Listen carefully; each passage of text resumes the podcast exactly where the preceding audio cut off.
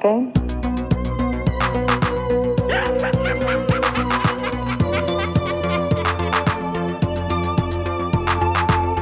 Oh, Hal, do you read me? Do you read me, Hal? Affirmative day. I read you.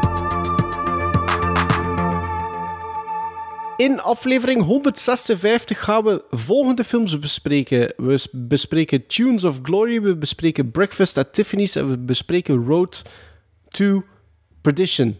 Voilà. Ik heb nog nooit een aflevering zo begonnen wou- met direct te nee, zeggen. dat is En keigoed. Ja, maar ik, wou, ik wou er gewoon een keer direct in vliegen, Sven. Ja, ik vind dat heel goed, zodat je direct zegt wat er gaat gebeuren, tuurlijk. Ja, want... want, eh, want allee, en dan Want kan je ik... ziet dat niet aan de show notes natuurlijk en de titel. Nee, maar het Ja, is, maar de titel gaat er niet helemaal op altijd. Op mijn, met mijn lotto valt een titel er zo half af. Ah ja, ja, zo. Dat is wel waar, bij mij ook. Bij mij ook. Dus ik zeg van, ik ga er direct een keer invliegen, want de bulk van de aflevering is natuurlijk altijd de drie films die we bespreken. En dan wil ik nu even overgaan om te zeggen van ja, blijf ons volgen op Twitter, Facebook, Instagram, Letterboxd. Mailen kan naar gremlinstrikeback.gmail.com. Rate ons. Geef ons sterkes op Apple Podcasts. Raiders of the Lost Ark.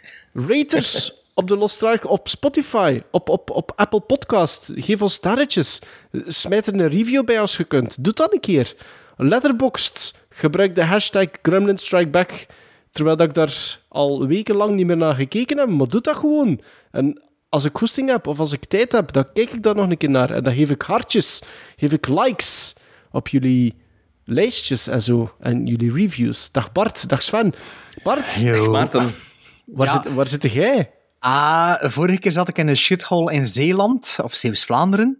Nu zit ik in het... Wacht, hé, want ik zit weer op hotel.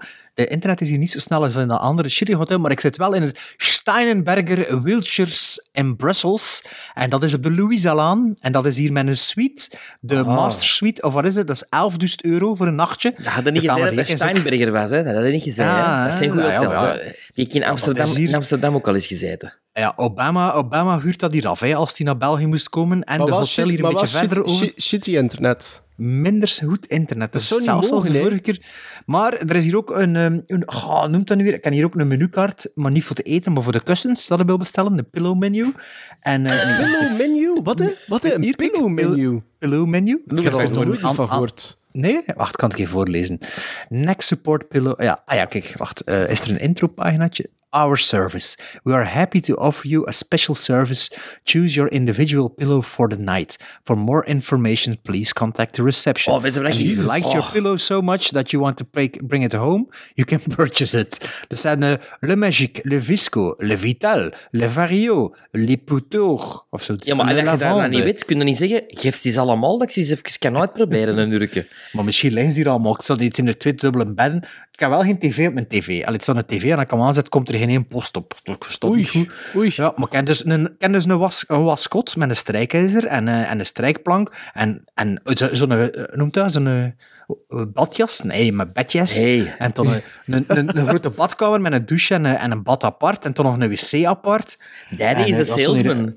Ja, jongens. Ja, voilà. Dus, eh, en hier ook een minibar met een cola aan 6 euro. Maar het is toch op kosten van de klant. Dus kan ik hier straks eh pijs ik toch wel nog het een en het ander bestellen. Dus eh, ja, het is niet altijd eh, een shitholes. Als het goed is, mag het ook Nee, gezegd nee, worden. nee. Dus er Maar is één van de drie, is één van de drie die meer uitkijkt naar het einde van deze opname dan de andere twee. Ja, want ik moet om 6 uur weer uit de veren. En om half zeven moet ik hier beneden in de lobby staan voor mijn werk. Dus inderdaad, ik, eh, ik eh, kijk naar, uit naar het einde van de opname. Of is het niet dat dat wilde zeggen, maar... Geen ontbijt. Jawel, jawel, jawel. Dus vanaf half zeven. Het is om zeven uur dat ik eh, mijn werk hier beneden moest staan, maar om maar- vandaag alles voorbereid, dus het zal wel weer chill zijn, maar het was vandaag toch ook redelijk veel. Ja, maar kijk, dat is, dat is het leven. hè. You sound like a happy man. Ja, ja, ja. Ehm, over Happy Man gesproken, er zijn nog veel Happy Men in, eh, in, bij de luisteraars, want onze, ehm, en vrouwen ook, eigenlijk al gezien, onze nieuwe merch is gelanceerd op onze Big Cartel. En dat is, ah, ik weet het eigenlijk niet, het is gremlinstrikeback.bigcartel.com, denk ik. En daar kun je twee nieuwe t-shirts bestellen en een, eh, en een grote zak. Eh, er zijn al redelijk, er zijn alleen niet zo heel veel mensen, er zijn wel wat mensen die besteld hebben. Eigenlijk nog niet zoveel, want als ik het nu bekijk en zo niemand meer bestellen, dan zou ik het niet, we ze niet bestellen, pijs ik. Dus bij deze een warme oproep voor de mensen die iets willen bestellen. Dat, eh, ja, het is de moment.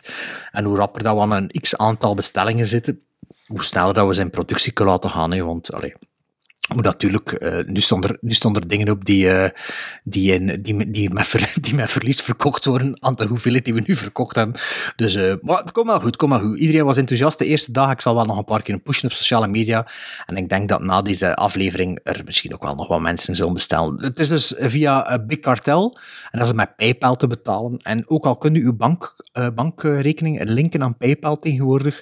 Als je dat niet hebt, dan kun je, dan kun je ook gewoon stuur ons een mail naar grimandstrikeback.gmail.com. Ik heb zo'n standaard mailje gemaakt voor mensen die willen bestellen op een andere manier. Dus dat komt allemaal in orde. En eh, ja, voor de rest, eh, er is niemand dood. Maar daarnet wel, misschien toch wel even aanhalen, push notification, dat Bruce Willis ermee stopt. Ja, Bruce Willis gaat op pensioen. Ehm, Ja. Beetje op... Ik heb er juist gekeken van wanneer dat zijn laatste goede film was. Tien jaar geleden. Looper. Dat is de laatste Dat is niet waar. Nee, Split. Nee? Maar ja, eh, Er zit hem dat bekende toch in? Ja oké. Un- uncredited gaat dat juist Ja. zelf. Maar echt waar dat hij een rol van betekenis speelde, hè? Looper, 2012. Oké. Ja, maar is die, heeft hij een, een attackje gehad of zo? Nee, nee, nee, nee. De afasie, dat is een ziekte die iedereen kan overkomen, net zoals Alzheimer. Ehm, Michel van Doeselaar, eh, die is daar... eh, Ja, is dat dat? Ja, ja. Ja, ja, die is er ook al gestorven. Die documentaire, Michel gaat er trouwens over. Mhm. Ja, dat is, een, dat is, dat is iets heel raar, want dat is dus...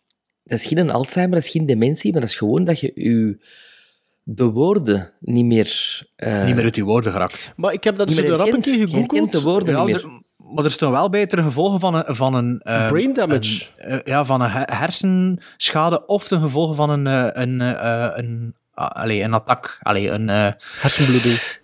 nee, het woord nu weer? Ja, zo'n stroke, gevolg van een stroke. Want ik, maar- ik, heb, ik heb daar rap een keer opgezocht, want ik, ik, ik, ik, ik zag de post van Demi Moore, hè, die, die het wereldkundig heeft gemaakt, en eh google daar rap een keer. En blijkbaar bestaan er zo drie vormen van afasie, of de, de, de meest voorkomende vormen zijn, worden ondergesplitst in drie verschillende dingen, en dat heeft meestal wel te maken met, met eh, hersenbeschadiging, dat wist ik niet. Maar ik wist wel, afasie, dat dat inderdaad wel te maken heeft met eh, het communa- communicatieve. Dus dat je inderdaad eh, niet meer... Allee, de, de, de, het, het, het, het spreken bemoeilijkt wordt. En ik moest inderdaad, inderdaad direct denken aan, aan Michel van Dusselaar, Sven. Want dat Maar is zo Ja. raar, je, je, je ziet, eh, je krijgt dan die push notifications, zo, Bruce Willis, dus naakjes 67. 67, jongens, ja. Dat is toch zo raar? ik blijf dat raar vinden. Maar ja, en en, en, en het is 40, misschien maar, inderdaad ja. al wel een terechte opmerking van één. ehm, natuurlijk zal de man dat al langer geweten hebben. Dus dat is niet iets dat van gisteren begonnen is. En ik zit wel op een paar eh, filmgroepen. En inderdaad, dat wordt natuurlijk wel direct geopperd. Ja, dat heeft er misschien wel iets mee te maken dat hij heel veel video-on-demand dingen nog rap gemaakt Heel heeft. raar was, de Razzies hadden een speciaal categorie in het leven geroepen dit jaar. Een Bruce Willis Juist, ja, categorie, ja, ja. waar dat zeven films eh, genomineerd en direct gewonnen hadden in de Bruce Willis. En die was er niet meer bij, in ISB het overzicht. Dus een dag, de dag na de Oscars, eh, of de dag voor de Oscars worden zal die al geweten zijn. Ik denk het. Ik denk het, want ineens was dat Ja. er niet meer bij. Ah ja, ja, dat was gewoon gecanceld. Allee, ja, afgeschaft. Ah, oké. Oké, maar dus er is nog niemand dood. De carrière van Will Smith misschien, maar daar, daarover straks meer.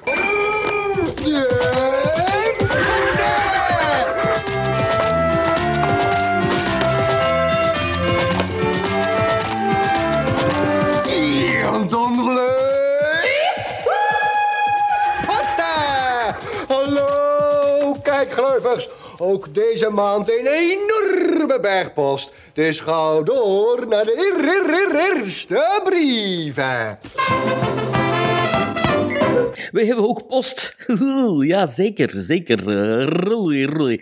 Joris de Koning eh, heeft een mail gestuurd met als titel Sven zijn spleet. Beste Gremlins. Kennen we die, Joris de Koning? Eh, nee. Nee. Nee? Natuurlijk. lees maar verder. Lees maar verder, Sven. Ken je die Alle, Joris de. Koning? Ah, ja, Ja, tuurlijk lees, maar, we- lees maar verder. Ja, lees maar verder. verder. Ja, maar ik heb hem nog niet gelezen, hè. Je hebt hem mij... je- Ja, ja, lees, Ah, maar, maar. lees maar. Joris de Koning. Ja. Die we Is dat die van onze eerste live? Le- lees, lees, Lees maar- brief lees maar, voor. Sven. Beste Gremlins, onlangs heb ik nog een aanvulling gekocht voor de film. Ah ja, Joris, natuurlijk. Ik wist hier een achternaam natuurlijk. Beste Gremlins, onlangs heb ik nog een aanvulling gekocht voor de filmkast, namelijk The Elephant Man. Tijdens mijn zoektocht naar deze film kwam ik nog een leuke ontdekking tegen met een film die ik al heel lang en heel graag wou zien. Ik heb een Samurai Collection box gekocht van Akira Kurosawa. Als ik mij niet vergis, hadden jullie Seven Samurai toch gezien en besproken in de podcast. Ja. Ik ging op Nee. Letterboxd naar deze film kijken en blijkbaar vergis ik mij hierin, want deze staat niet gelogd door Gremlin Strike Back Film Podcast. Ah, het nut van Letterboxd andermaal bewezen. Nee, wij hebben Ran bekeken van Akira Kurosawa. Inmiddels heb ik Jojimbo bekeken van deze box en ik bedacht dat dit misschien wel een goede suggestie zou zijn voor Sven zijn deur die op een kier staat. Als ik het goed begrepen heb, zijn A Fistful of Dollars besproken in aflevering 94 en 19 en Last Man Nog niet besproken. Met- 19? m- Hebben we dat in aflevering 19 besproken? Waarschijnlijk een topje of zoiets, hè. Rap Ah, ja, ja, aangehaald. Eh, Dus en Last kijk, Man over Standing, Bruce niet Willis. besproken, Bruce Willis film. Een adaptatie van Jojimbo. Aangezien Sven wel een boontje had voor A Fistful of Dollars... ja, het ding is, A Fistful of Dollars, Jojimbo en Last Man Standing zijn adaptaties van Red Harvest, hè, van Dashiell Hammett of eh, Raymond Chandler of zoiets. Ja, ja van eh, een van die pulpschrijvers. nee, nee, van die, van die, echt van die pulp novel Ah, Raymond. Chandler. Raymond Chandler, of ja, Ah, ja, een van hen, Red Harvest, ja. Aangezien Sven wel een bootje had voor A Fistful of Dollars, vier sterren gequoteerd op Letterboxd, zou dit misschien wel iets voor hem kunnen zijn. Voilà, even een tussendoortje met een suggestie voor Sven. In bijlage kunnen jullie een foto van mijn mooie box zien. Met vriendelijke groeten, Joris de Koning. Was het een mooie box van, eh, Bart? Was het een mooie box? De- het is dezelfde, ik ken die box ook van BFI, dacht ik. Zo, eh, Ah, British Film Institute. Institute. Ja. Met Seven Samurai, Jojimbo. pff, Dodescaden? d- d- Nee, nee, nee, nee, drie of vier. Dodescaden had ik, had ik op DVD, maar niet op Blu-ray. Ja, of nee, Seven Samurai heb ik apart gekocht. Misschien zit hij niet in de box. Jawel, Seven Samurai zit in die... Ah ja, je zegt het zelf. Seven Samurai, Jojimbo, Hidden Fortress, misschien nog één. Maar ik heb zo DVD-box van Kurosawa en de Blu-ray-box. En ik heb ook Ran gekregen op DVD van Sven. Is juist. Ja, dat is waar. Dat is waar. Maar we moesten hem niet meer in. Nee, gaan we nooit meer terugzien. Ja, die films, ja. Ik vind ja, Ra- Rashomon en, en ja, Seven Samurai toch wel de beste. Jojimbo heb ik ook gezien, denk ik. Maar er heel veel van gezien. Nee, nee. Bitter weinig. Bitter weinig. En toen eh, die Dodeskadin heb ik ook op DVD, dat heb ik nog niet gezien volgens mij. Maar je moet er wel, dan moet op het juiste moment moet je eraan beginnen. Want, allee, Meestal met deze Ja, maar- films toch? Nu, maar Seven Samurai, dat is echt een goede film, maar dat is een lange film. Rashomon, dat is iets korter. De, maar zo Hidden Fortress heb ik nog nooit helemaal gezien. Ik ben heb daar er wel begonnen, ik heb daar afgezet. Ja, maar we zien wel direct het begin van Star Wars. Hè. Absoluut. Dat is, dat is copy-paste, dus dat, dat is wel interessant. Maar ja, en de beste manier voor dat te zien is volgens mij gewoon op groot scherm. Dan, dan zit kun je er- niet weg. er verplicht. Hè. Dan kun je, zit, je dat dan toch voorzien voor er te zijn. Maar ja, Kurosawa, maar die rand vond ik wel niet goed. Heel wel eens, zeker, Maarten?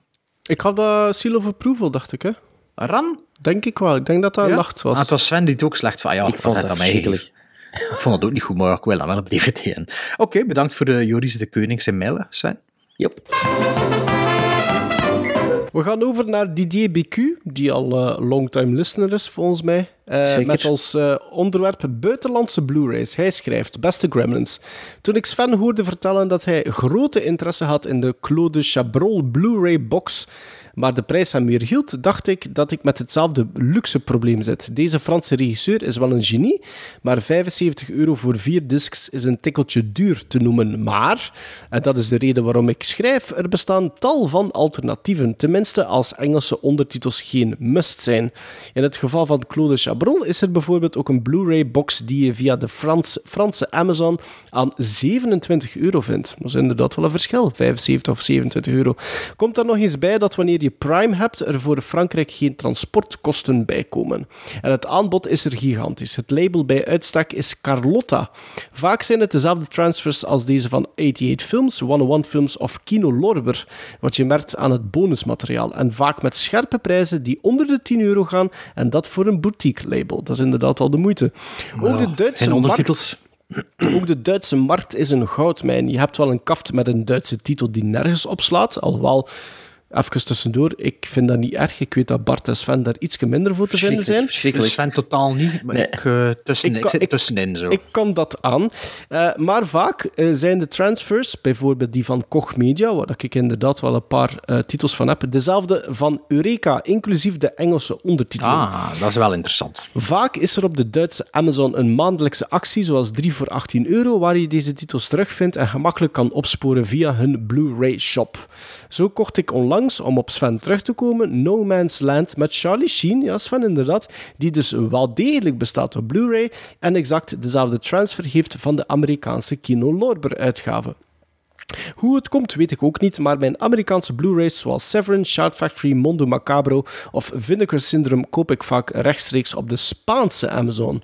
Ja, daar beke- koop ik ook soms. Ja, ja. wel bekijk je de prijzen best van dag tot dag, want net zoals bij Amazon.nl, wat fucking pokken duur is geworden de laatste tijd, Is, hè? hebben ook de, dat is immens, hebben ook de Spanjaarden, de Spanjaarden er een jojo-spel van gemaakt, waarbij titels de ene dag 34 euro staan en de volgende dag dan weer 7 euro.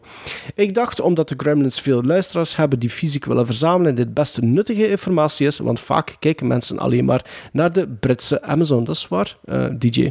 Groetjes, Ik, eh, DJ BQ. Ik, ik, ik, ik, ik flikker tussen eh, .nl.co.uk en .de, dus de Spaanse. Duitsland Eh, nee, check ik niet veel.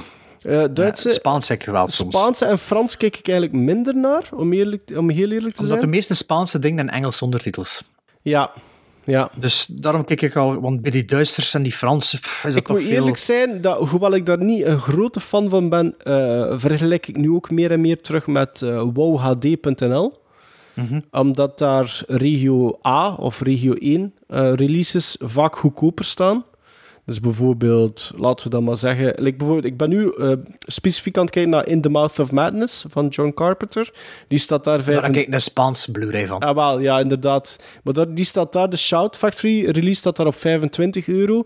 Als je die op Amazon.co beta- eh, dan denk ik dat je aan 36 euro of zoiets staat. Zonder, allee, dat is dan nog exclusief de import fees en de shipping fees.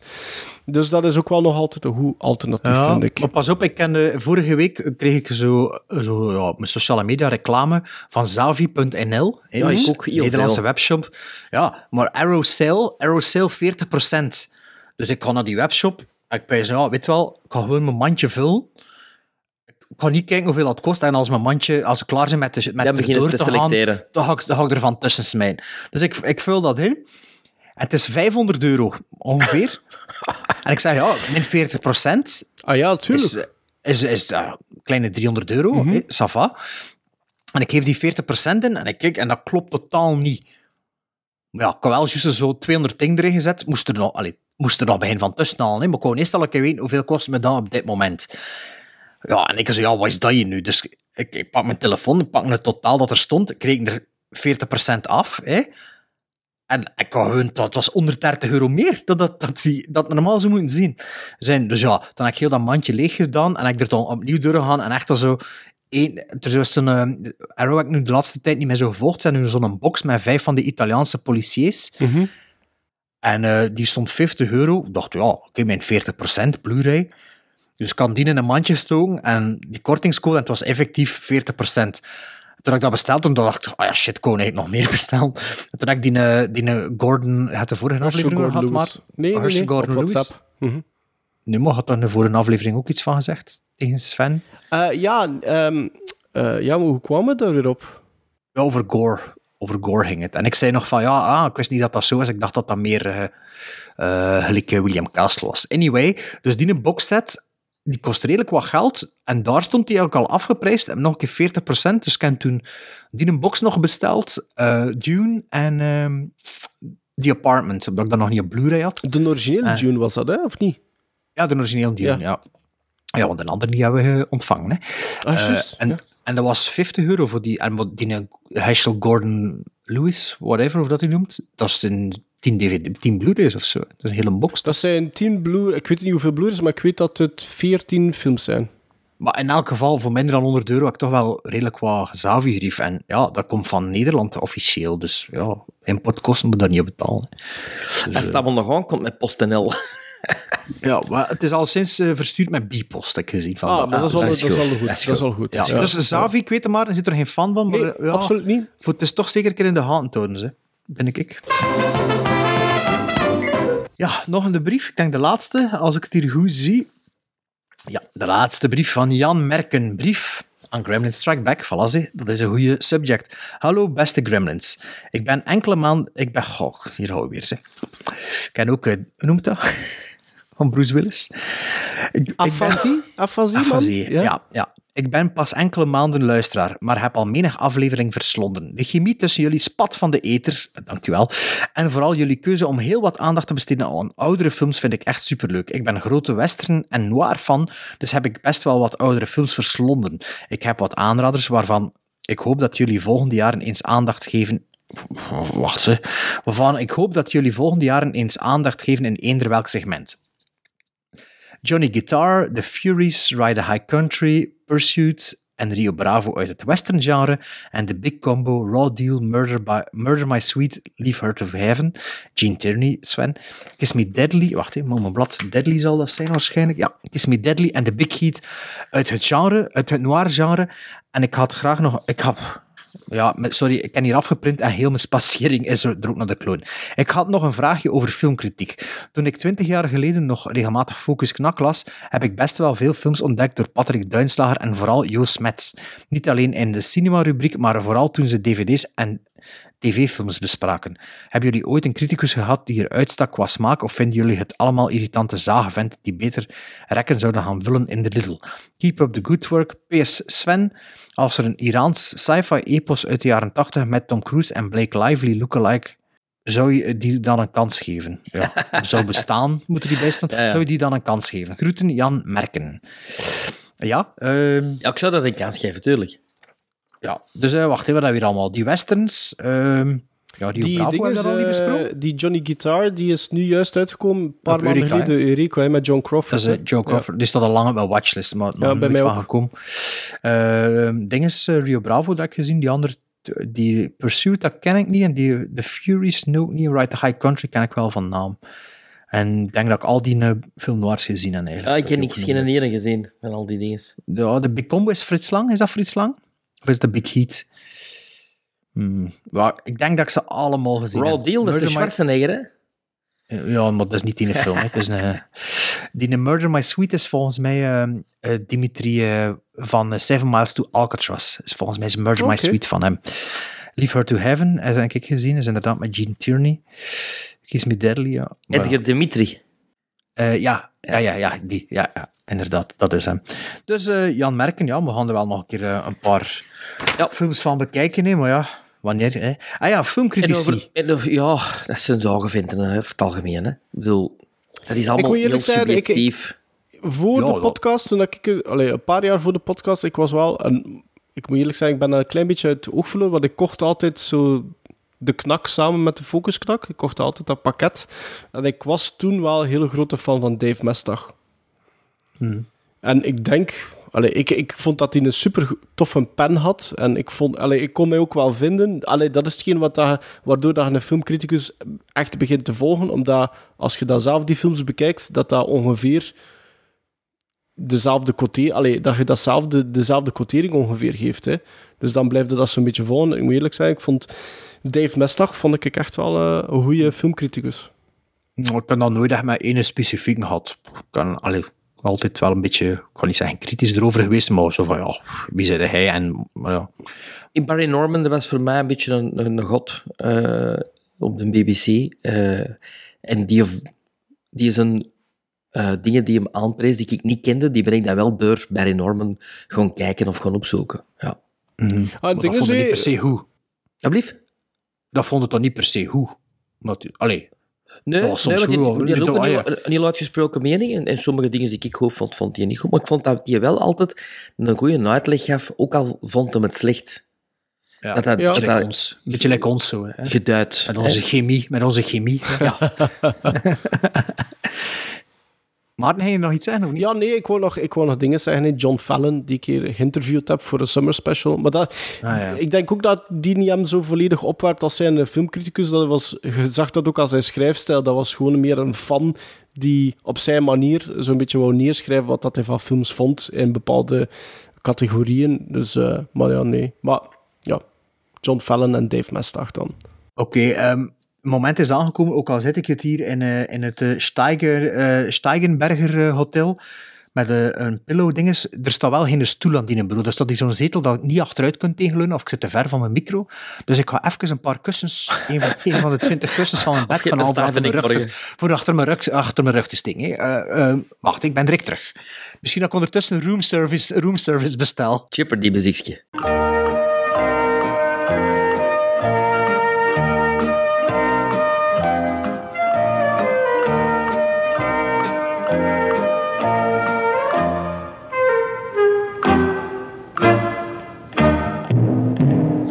Jongens, eh, eh, ik weet niet of je het kunt zien, maar kijk, ik zit hier nu met vier kussens. Ik hoop dat de audio nog altijd goed is.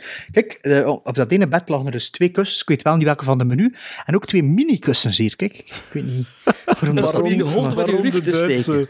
In de holte Is dat van voor je holle rug? Hier, kijk, ik heb ze nu onder mijn armen gelegd. Dus mijn armen? Ja, ja. voor als ik, ja, ik weet niet wat dat precies doet, maar ik wil vooral eigenlijk aan mijn rug. Ah, maar dat zijn er voor mijn, rug. Hier in mijn onderkant. In die holte, ja. hier. In de holte van mijn Dat zijn de lumbago-kussens. Lukt Kan ik noten- Ah, Ja. ik ben blij dat er die van die oude mensen in de podcast zitten die me dat allemaal kunnen vertellen. Hè. Allee, op naar het volgende.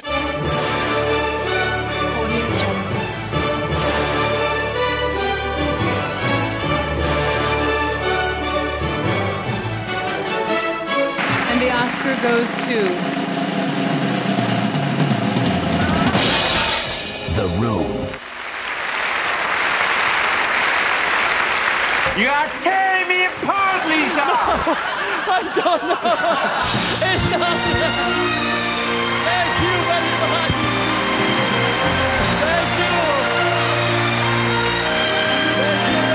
De Oscars Ja, luisteraars. Ja, 2022. ja, ja, nee, ja, ja, luisteraars. Ja, je hebt het net al gehoord. We zitten met een special guest vandaag. Sven de Ridder van de Fokcast, dames en heren.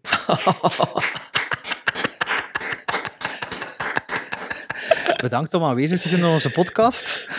Dankjewel, dankjewel. Nu, de, de opname met uh, Fokke en met Alex Komt Agnew, morgen online. eh, ja, de 1 april. Ehm, maar dat gaat over de Oscars door de jaren heen. Ja, oh, ik zag het 2022 ook wel staan. Hè. Bij zijn beschrijving, zijn teaser. Ja, er is iets dat je moet bespreken natuurlijk. Het, is, het is wel een memorabele Oscar-uitreiking geworden. Eh, maar verder gaat het toch eigenlijk veel meer over ehm, de Oscars van door de jaren heen. Ja. Ah ja, oké. Dus we hebben toch nog de primeur. Tuurlijk. Als ik het goed begrepen heb. Ah, oké. Allee. Sven, ja. je hebt naar de Oscars gekeken, hè? Ja, fantastisch, hè? Een goede show. Die begon, van, die begon eigenlijk heel raar wel, met een openingsnummer niet in de zaal, maar in Compton, op een parking, met Beyoncé. Dus dat was, dat was wel wat raar, maar het was, het was tenminste een openingsnummer. Ehm, dan hadden de drie hosts, de ene al wat grappiger dan de andere. Ehm, Wie waren het weer? A- Amy Schumer? Amy Schumer, Tiffany. Haddish. Re- Regina Spector? Nee, Regina Loef? Nee. Tiffany Haddish, alleszins. Ja.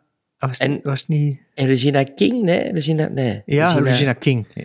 Ja? King. De oudste ja, zo, de oudste. Die vond ik minst grappig, Ja, eigenlijk. Eh, m- leuk, goed, tof. Eh, eh, dat, die, dat er bepaalde categorieën niet aan bod zouden komen, was eigenlijk niet waar. Die, die zijn wel uitgereikt en die werd ertussen gemonteerd. Dus het leek alsof dat die echt wel op het moment zelf dan werden gegeven. Dus dat was ook al een storm in een glas water geweest, vond ik. Ehm, en dan gebeurde er iets, ja, waardoor dat mijn chicken nuggets uit mijn mond bengelden. van, what the hell? Ja, ja, ik bedoel, ik heb ook direct naar Rolle Oh. gestuurd, alhoewel dat Rolle waarschijnlijk Ja. al sliep, maar Maar nee, jongen, ik, ik, sla- ah, ik, dat is altijd als Oscars zijn en ik moet werken zondags, dat is ik heel, slaap ik zo slecht, hè. En elk uur kijk ik dan hoe dat zit, en ik weet dat hij nog wakker zit. En oh, mijn, mijn- onze dochter was toen nog bij ons komen kruipen die nacht. En, oh, ik weet dat ik om half zes moest opstaan voor te gaan werken, of kwart voor zes. Ik wist, ik kon, ik kon een korte nachtrust en ik kon daardoor ook al niet goed geslapen. En ik was zo heel tijd met die Oscars bezig. Ja, hoe zou het, hoe zou het zitten, hoe zou het zitten? En af en toe keek En toen eigenlijk, juist voordat dat gebeurd is, ik toch wel eff- effectief in diepe slaap gevallen. En ja, toen werd ik 's morgens wakker. Ah, ik had niet veel tijd. Ik had niet veel tijd, want ik moest, ja, ik kon niet te veel... Allee, ik kon niet een uur vroeger opstaan als ik al zo vroeg moet, moet vertrekken. Dus dat was zo even zo van, oh shit, wat is er allemaal gebeurd? En wat was er gebeurd, Sven? Ah, wel. Voor zij die twee weken van nu luisteren. Ja, want wij, wij hebben die natuurlijk in Europa, de, de, de uncensored version, effectief live gezien. Hè? Dus in Amerika is de sensor ertussen gekomen en het geluid is afgezet. maar wat gebeurde er? Chris Rock kwam op in een prachtige smoking, een purperen smoking. Maar was dat Ehm, de eerste keer dat die opkwam? Was dat enkel puur? Ja. Nee, die was, dat was enkel Nee, puur voor, die voor die, categorie. De documentaire categorie. documentaire. Dat is Ja. Dat is documentary, documentary, ja. Dus Michael Moore heeft ook al op Facebook gezet. eh is toch altijd tijd hè, met die beste documentaire. dat is altijd een, eh, een moment om eruit te zien. Ehm, die kwam op en die mokt een grapje eh, over Javier Bardem. En, nee, eerst over Denzel Washington. dat hem zei van, Ja, oh, ah, ja, dat de, de, de, de, ja, want dat wordt allemaal niet gezegd natuurlijk. Hè. Dus, ehm, oh, Maar ik ken het stukje met Xavier, eh, ehm, Javier, Javier Bardem heb ik gezien. En toen was het inderdaad direct naar Will Smith. Ja. Maar ik wist niet dat dat zo kort op elkaar was. Ja, ja, dat was- geen, dat was geen monoloog van Nee, nee, nee. Dat was, Nee, maar dat was een introductie en hij is off-script gegaan een beetje, eh, denk ik daar. Dus, eh, eh, hij is gezegd, Denzel Washington vond het fantastisch in, eh, in Tragedy of Macbeth. Dan zei hem de zo'n zin en Denzel Washington lachen en Will Smith lachen, want die zaten er ook zo even in. En dan Javier Bardem en, en Penelope Cruz, die gaan het moeilijk hebben, want als de ene wint, ja, dan wil het niet dat de andere ook wint of wel wint. Enfin, zo mopje over de koppels. En ineens ziet hem naar rechts en hij zei: eh, Love you, eh, Jada. eh, of Jada, love you. Can't wait to see G.I. Jane too. Dat was niet uitgeschreven. Hè. Maar bij mij binnen als, als een grap, omdat ik ook in het begin van de show dacht van: Amai, oeh, oh, die na, haar kapsel is naar raar. Weer ook. Er was geen pre-show of geen, geen red carpet eh, op Telenet, dus dat was, dat was een beetje raar. Dus dat was ook de eerste keer dat je die zag zitten in de zaal in het begin van de show, dat ik ook wel dacht van, hm, wat heeft hij nou mij raar gedaan? Of zou dat voor een rol zijn of zo? Voor, een rol of statement of weet ik wat. Ehm, en Will Smith lacht met die joke. En Dat klapt. je ziet Jada echt zo, echt zo zingen van oh nee, de zoveelste mop over mijn haar. Zo, hè? Dat, dat dacht ik. Eh, het volgende beeld is, je ziet, je ziet Chris Rock. Ja, ik denk dat we het allemaal wel gezien hebben. Maar ja, maar om maar te zeggen, ik Of, eh, dacht ook nog altijd van, dat is hier het nummer ook. Hè? Je gaat naar voren komen Ja, en dus oh, ik kon even...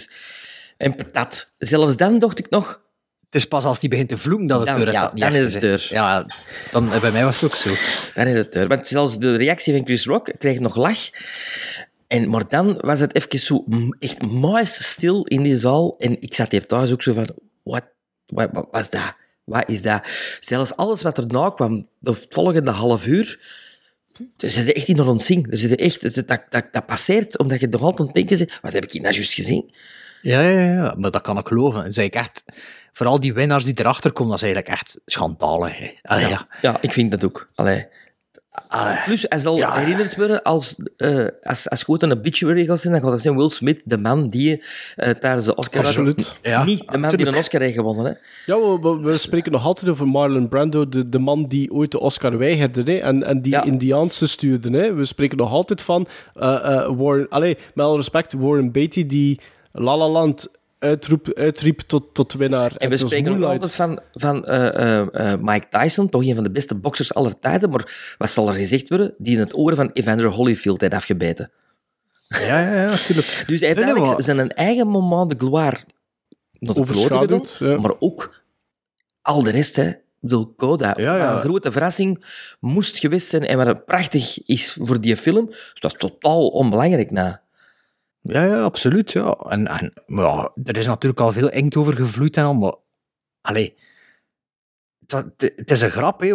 Allee, als, als het zo erg is, zeg geld genoeg, hè. Koopt u een pruik, koopt u een hoed, laat u haar implanteren. Allee, ik bedoel... Ik, ik verstaan de, team, de hashtag Team Will, dat verstaan ik niet. Dat is niet dat, dat, niet. dat bij mij niet ingaat. Maar bedoel, wat- ik nog het zotst van al zijn, zijn van die vrouwen die al jaren uberfeministisch zijn. Ja. Dit, dat, dat dan nu al zo, ah, een, chevalier. Oh, ja. hij komt op voor zijn vrouw. Sorry, maar als je zo'n sterke vrouw zit, roept zelf iets, hè. Ja. Of als man roept dan iets, maar daar op dat podium een slag aan geven, kom aan. Nee. Ik vind dat gewoon super raar. Anders van die vrouwen zijn die echt, dat dat echt als een... Ja, en vooral dat dat dan in contrast staat met wat dat ze hele dagen aan het zeggen Er zijn. zijn ook we heel, veel, ook heel. En- veel vrouwen die dat niet denken wel. Hè? Allee, ik bedoel... Tuurlijk, tuurlijk. Maar bedoel, ik wil maar zeggen, ik Er ken zijn al er- eh, twee eh, vijf of zes, zeven voorbeelden zien, dat ik zo opeens van, ja, maar ze zijn normaal gezien niet zo. En dan, dan ook van die dingen dat ik opeens, ja, het zou een keer een blank moe geweest zijn die Chris Rock een veeg gaf. Of het zou een keer...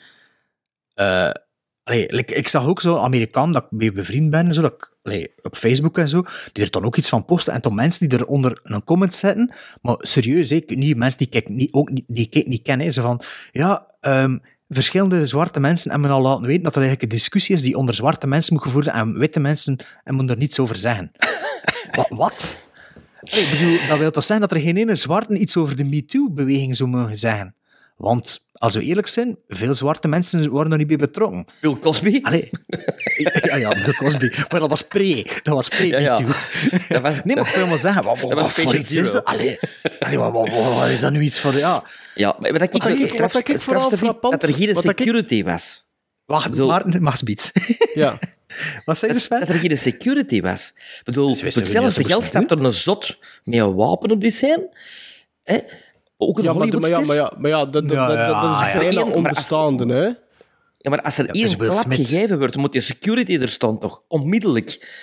En Maar het is Will Smith, het is, het is royalty. Ja, En iedereen was Will Smith die, een, hè? die een kwartier later een prijs ging winnen. Ja. hè.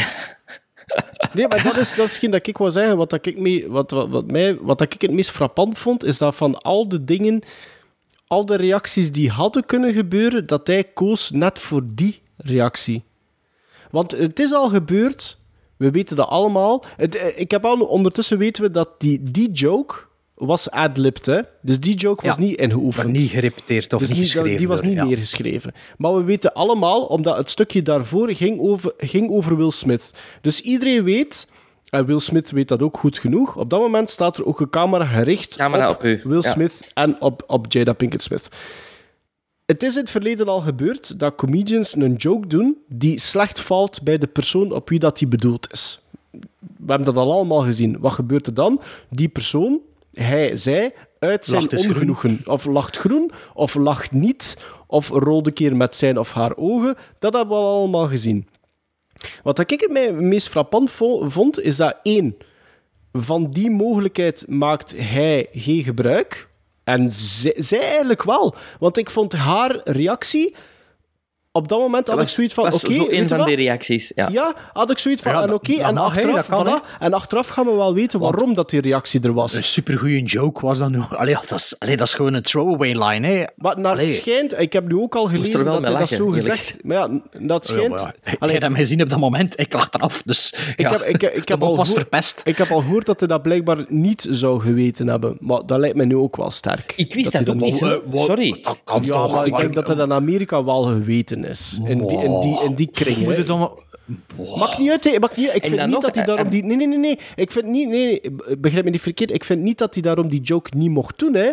Maar ik, ik, ik, ik lees nu dat hij dat niet zou geweten hebben. En ik zeg gewoon, ik geloof dat niet. Dat is damage control. Maar, maar, Ja. ja. maar ook even, even serieus. Het is niet dat ze terminale kanker heeft. Hè. Allee, ja, ik snap wel, zeker al voor een vrouw, dat haaruitval dat dat erg kan zijn. Of problematisch. Maar ze toch wel nog redelijk wat haar op haar hoofd staan ook. Nee, maar mijn, Allee, mijn punt is gewoon mij van... voor die rekening te maken, maar dan pees ik ook van... Nee, mijn punt is gewoon van, je zit op een van de meest televised dingen ter, te- op het jaar. Je weet, die, al die mannen weten dat er op dat moment een camera op je gericht staat. Dat vind ik één. Ehm je uit je ongenoegen stilzwijgend. Of je doet desnoods een handbeweging van, jongens, ik ben daar niet mee gediend met wat je Of nu zegt. gehackeld, Hè? of geroept iets. Of geroept iets. Ik lees nu ook van ja, hij had, het, hij had het podium moeten opstormen en zijn microfoon afpakken en iets zeggen. Daar ben ik het helemaal niet mee eens, want dat was zijn moment niet. Maar één, ik vind van, je kunt, je kunt op dat moment je ongenoegen uiten, dat is één. En twee, laten we goed en wel zijn, 90% van iedereen wist dat hij de Oscar ging winnen voor beste acteur. Weet je? Je weet op dat moment dat je een platform gaat wij, krijgen... wij, niet, wij niet zeker, hè. Wij wel, alle drie wel. Alle drie Ja, wel. ja. Denk ik, alle, Alle drie. drie? Ik niet, dacht ik. Maar, Ja, we Allee, zullen, dat maar later nog, dat later nog weten. Maar je weet dat je op dat moment een platform gaat krijgen. En je weet ook achteraf dat je een platform gaat krijgen. Hè? Begrijp me niet verkeerd. Iedereen die daar zit en die genomineerd, was, genomineerd geweest is en die de Oscar eventueel niet wint, die krijgt, die, die krijgt een microfoon onder zijn neus. Hè? Dus je krijgt sowieso een platform om eventueel te beginnen van zeggen van kijk, vooraleer dat ik op uw vraag antwoord, wil ik wel eventjes een statement doen van die joke bijvoorbeeld, ik kon daar niet meer lachen, daarom, daarom, daarom, daarom. Als je dat wilt doen, je, je hebt zoveel mogelijkheden die avond om dat te doen, dan vind ik net die reactie, ik vond dat heel raar. Ik vond dat echt heel, heel, heel raar. Ik vond dat heel vreemd van hem. Was dat omdat, er, omdat hij met zodanig veel stress zat ook? Omdat, omdat, die, om- omdat de bus zo groot was dat hij de Oscar ging winnen?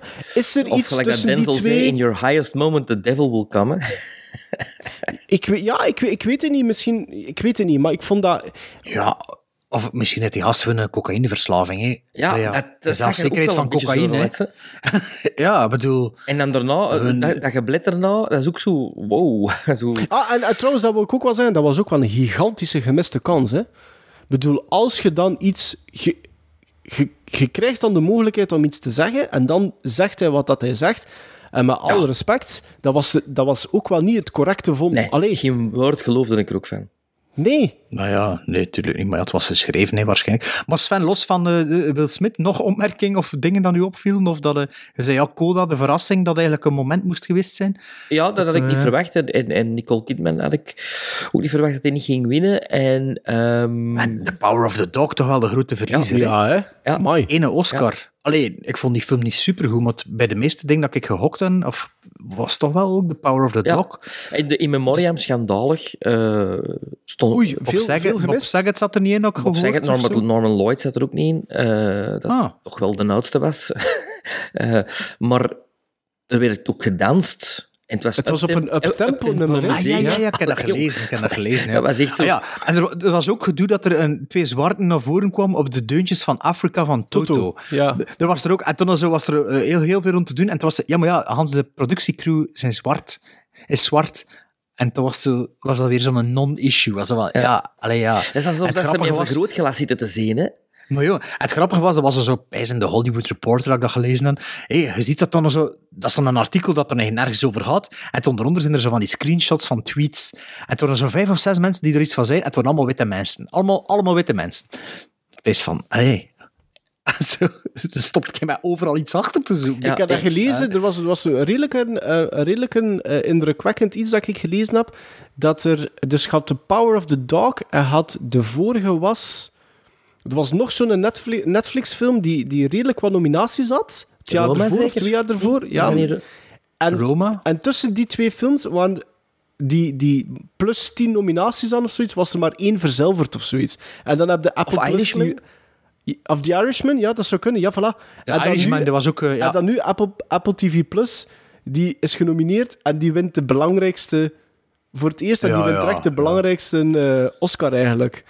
Dus ik vond dat inderdaad wel, als je dat zo bekijkt, Maar- is dat eigenlijk wel redelijk indrukwekkend. Allee, ja. Ja, maar dat is ook een beetje chance, hè. Maar, allee, ja...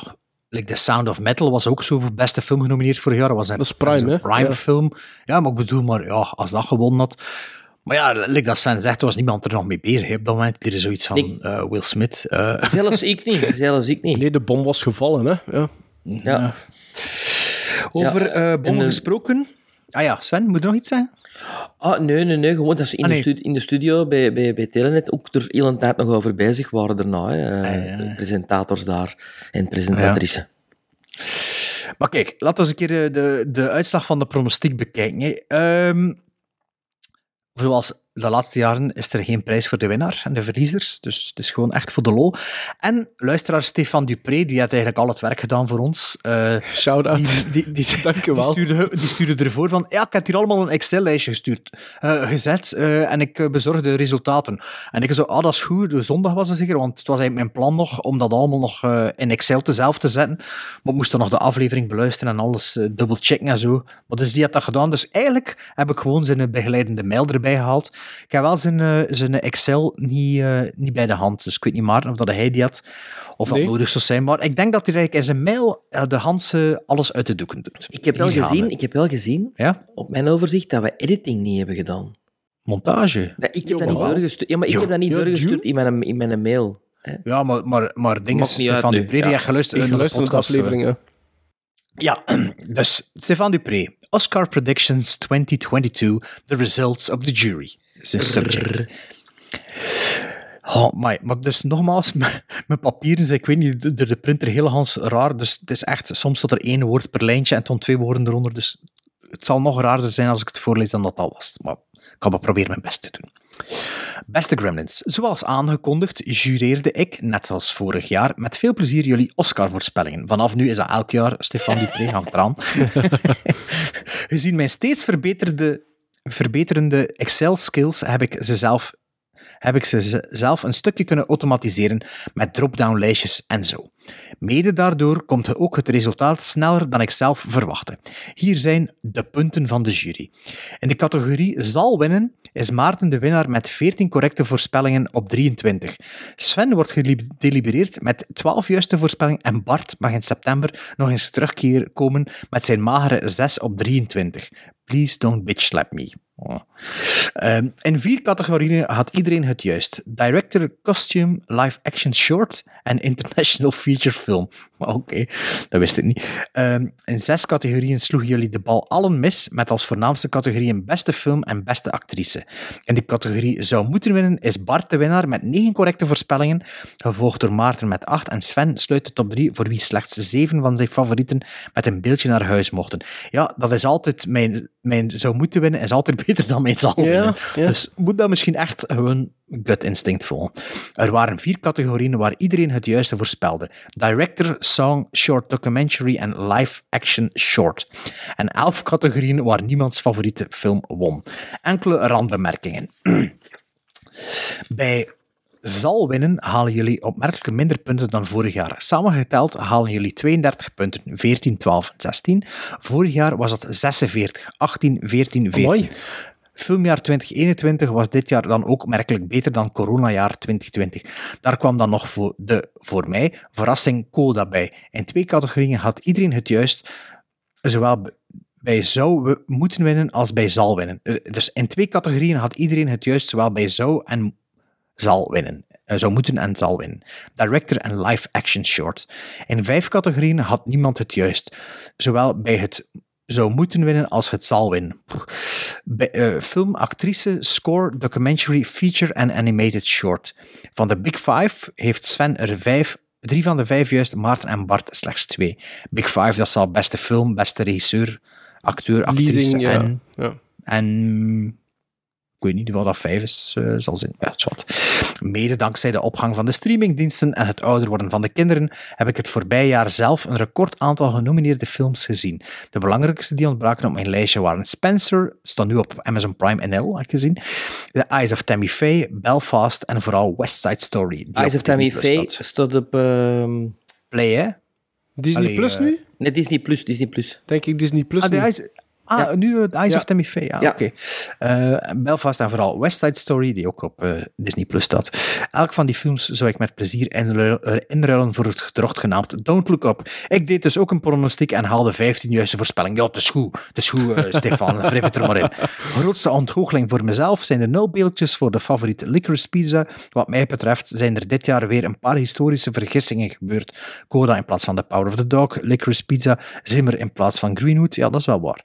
En heeft allerminst al, alweer en heeft alweer heeft, en heeft alweer minstens één iemand een beeldje gekregen voor de verkeerde, film. Chastain voor Tammy Faye in plaats van eh, Zero Dark Thirty. Het was me een waar genoegen jullie Oscar-voorspellingen te jureren. Ik deed het ook voor de deelnemers van een dagelijkse plezante filmquiz op Twitter. Iedereen welkom via frans underscore sande. Keep up the good work en tot volgend jaar. Stefan. Ja, bedankt Stefan Dank voor u, al dit werk. Dank u, dank u wel. Ehm, ja, ik weet niet, ik ken de Excel er niet bij eigenlijk, dus eh, ik weet niet of er daar nog opmerkingen over zijn, maar ik had al gemerkt, 's morgens dat ik dacht van, oh, Dune heeft wel veel meer gewonnen dan ik eigenlijk verwacht had. Dune, denk de ik, heeft exact alles gewonnen wat ik voorspeld had. Ja? Zes, ja, ik zes denk het. gewonnen. Ja, zes Oscars, maar ja, wat was het beste film ook? Nee, beste film was Coda. Nee, nee, nee, nee, Coda. Eh, sound, editing, visual effects, production design. Eh, dat zijn er nog twee. Soundtrack. Score, ja, Hans Zimmer. en Want, ah nee, wat ik niet voor, voorspeld En had. de cinematografie ook. Want die ja. hadden wij alle drie verkeerd. Hè. Wij hadden Power alle drie Johnny, Greenwood. Hè. Ja, Power Ja. of the Dog. Dus ja, de Oscars, wie weet eh, volgend jaar of dat ze terugkomen en, en of dat eh, Will Smith erbij mag zijn. Hè. Ik denk het niet eigenlijk, maar we zullen wel zien zeker. Hij zal hem niet moeten teruggeven, zijn Oscar, maar dat zal geen lied niet meer zijn. Ah, nee, nee, niet meer teruggeven, maar je zal hem buiten, ja, ze gaan hem buiten smijten en hij is niet meer welkom zijn, volgens mij. Beetje gelijk Tim Robbins en Susan Sarandon destijds ook zijn buiten gesmeten. Hè? Ah, vertel eens, wat is dat? Die hebben te veel political statements gemokt. eh, en die zijn ook niet meer welkom bij die Academy. En ik denk zelfs... Nu nog altijd zelfs, niet? ik denk Sean Penn ook. Mo. Mm, Die, die zei toch iets van, ja, als eh dinges van Oekraïne niet, niet mag spreken van de Academy, dan smelt ik al mijn beeldjes. of zoiets. Ja. Maar eh, ik weet niet of dat hij dat dan gedaan heeft.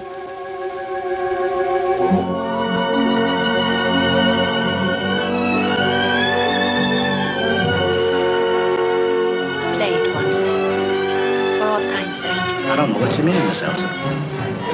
Da-dai, da-dai, da-da. Da-dai, da-dee, da-da. Sing it, Sam. You must remember this. A kiss is just a kiss. A sigh is just a sigh. All right, Mr. DeMille, I'm ready for my close-up. I'm a Star. Gremlin Strike Back Classics 2.0. nee, zeker hè? Ja, ja, waarom? Wat is het probleem? Ah, ik dacht dat het ofwel Classics was, ofwel 2.0. Ah nee, dat is een eh, twist op de... We hadden vroeger Gremlin Strike Back Classic. en dat Juist, is juist. beetje anders, hè? ja, Gremlin Strike Ja. Back Classics 2.0. Eh, waarbij wij alle drie een film naar voren dragen. Eh, Nee, vroeger. Vier films, hè? Ah ja, vier films. Dat is juist. We hebben ieder Nu, vier hè, films nu 2.0, naar hè. voren Dat is gedragen. de 2.0. Dat is hè. de 2.0. Ja. Ja. Vier films naar voren gedragen, dus eh, twaalf films in totaal, waarvan de andere twee eh, in consensus dan ene van die vier mogen kiezen. En zo komen we tot drie films die we nu gaan kijken, die mogelijk classics zouden kunnen worden. En een beetje een onofficiële search for the seal of approval. Goed gezegd? Wat is dat een seal of approval, Sven? Dat is een zeehondje dat, dat goedkeurend kijkt.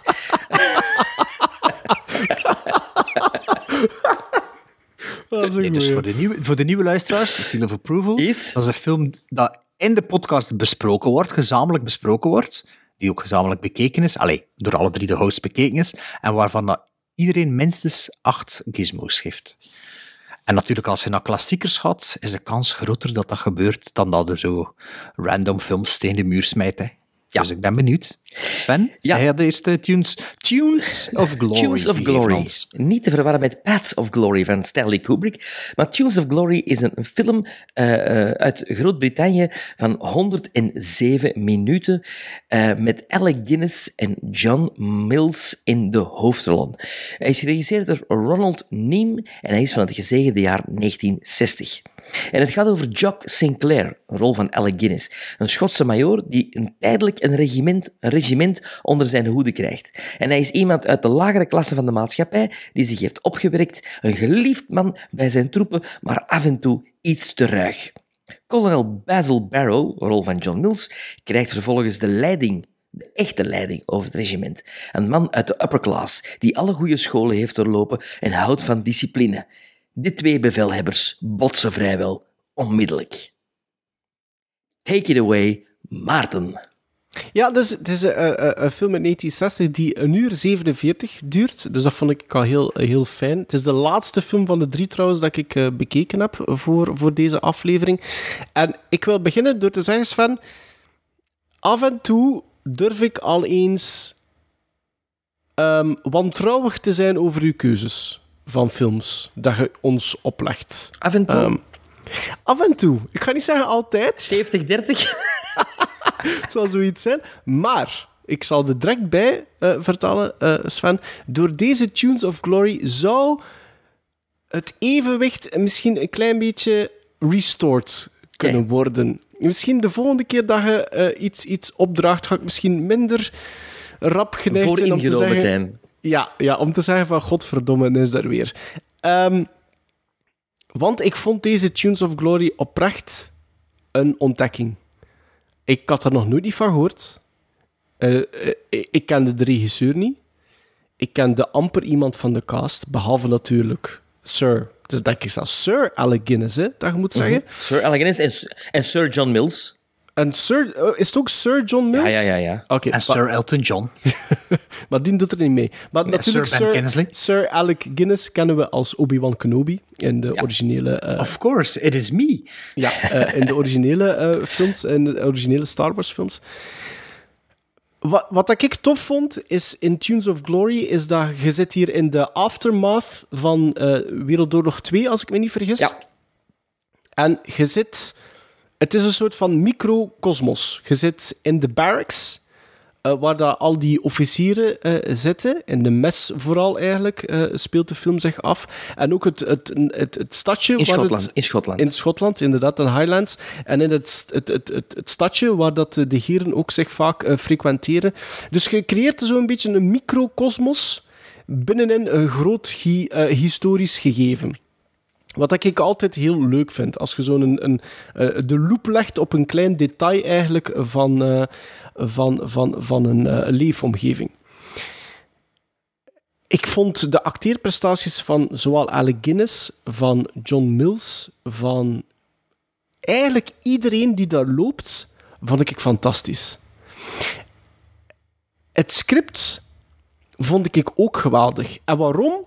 Omdat het, het ongeschijnlijk simpel geschreven is. Namelijk, we beginnen met een vaststaand gegeven. Van kijk, dit is hoe dat het eraan toe gaat.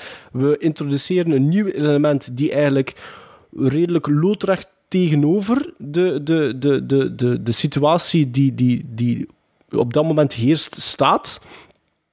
Wat dat cliché is, maar de manier waarop dat, dat zich uitspeelt, vond ik heel goed gedaan. De, de, de manier waarop dat Alec Guinness reageert, de manier waarop dat John Mills eh, reageert, de evolutie tussen die twee personages en dan al die randfiguren erbij, vond ik heel indrukwekkend. Want er worden kampen gecreëerd door de, door de introductie van een nieuw personage, maar het is niet per se uit vrije wil er zitten, er zitten achterliggende gedachtegangen achter. Zo van, ja, je hebt loyaliteit, enerzijds, maar je hebt ook militaire discipline, discipline En anderzijds. hiërarchie. Ja. En hiërarchie. En dat vond ik heel tof om te volgen van... Ja, Diene gaat nu bij dat kamp met die gedachtegang. Die gaat, blijft bij het huidige kamp met die gedachtegang. En dan, dat vond ik... dus- dat eerste uur vond ik super interessant om te volgen. En dan had ik zoiets van, oké... goed bezig, die film. Krijgt van mij nu al een mooie score. Hopelijk gebeurt er nog iets.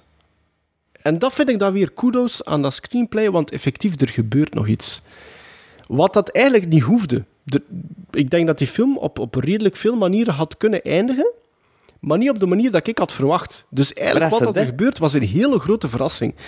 En niet alleen dat was een verrassing, ook de aftermath, dus, dus wat dat er volgt daarna, kon ook op zoveel andere manieren gebeurd zijn, maar toch kiest de screenwriter, is James. Kennaway... Het is gebaseerd op een boek. Ja. Het is gebaseerd op een, op een boek. Het is een adapted screenplay, maar de, de schrijver James Kennaway, of, of ja, dan, dan natuurlijk uit dat boek, maar vind ik zo leuk. Allee, leuk.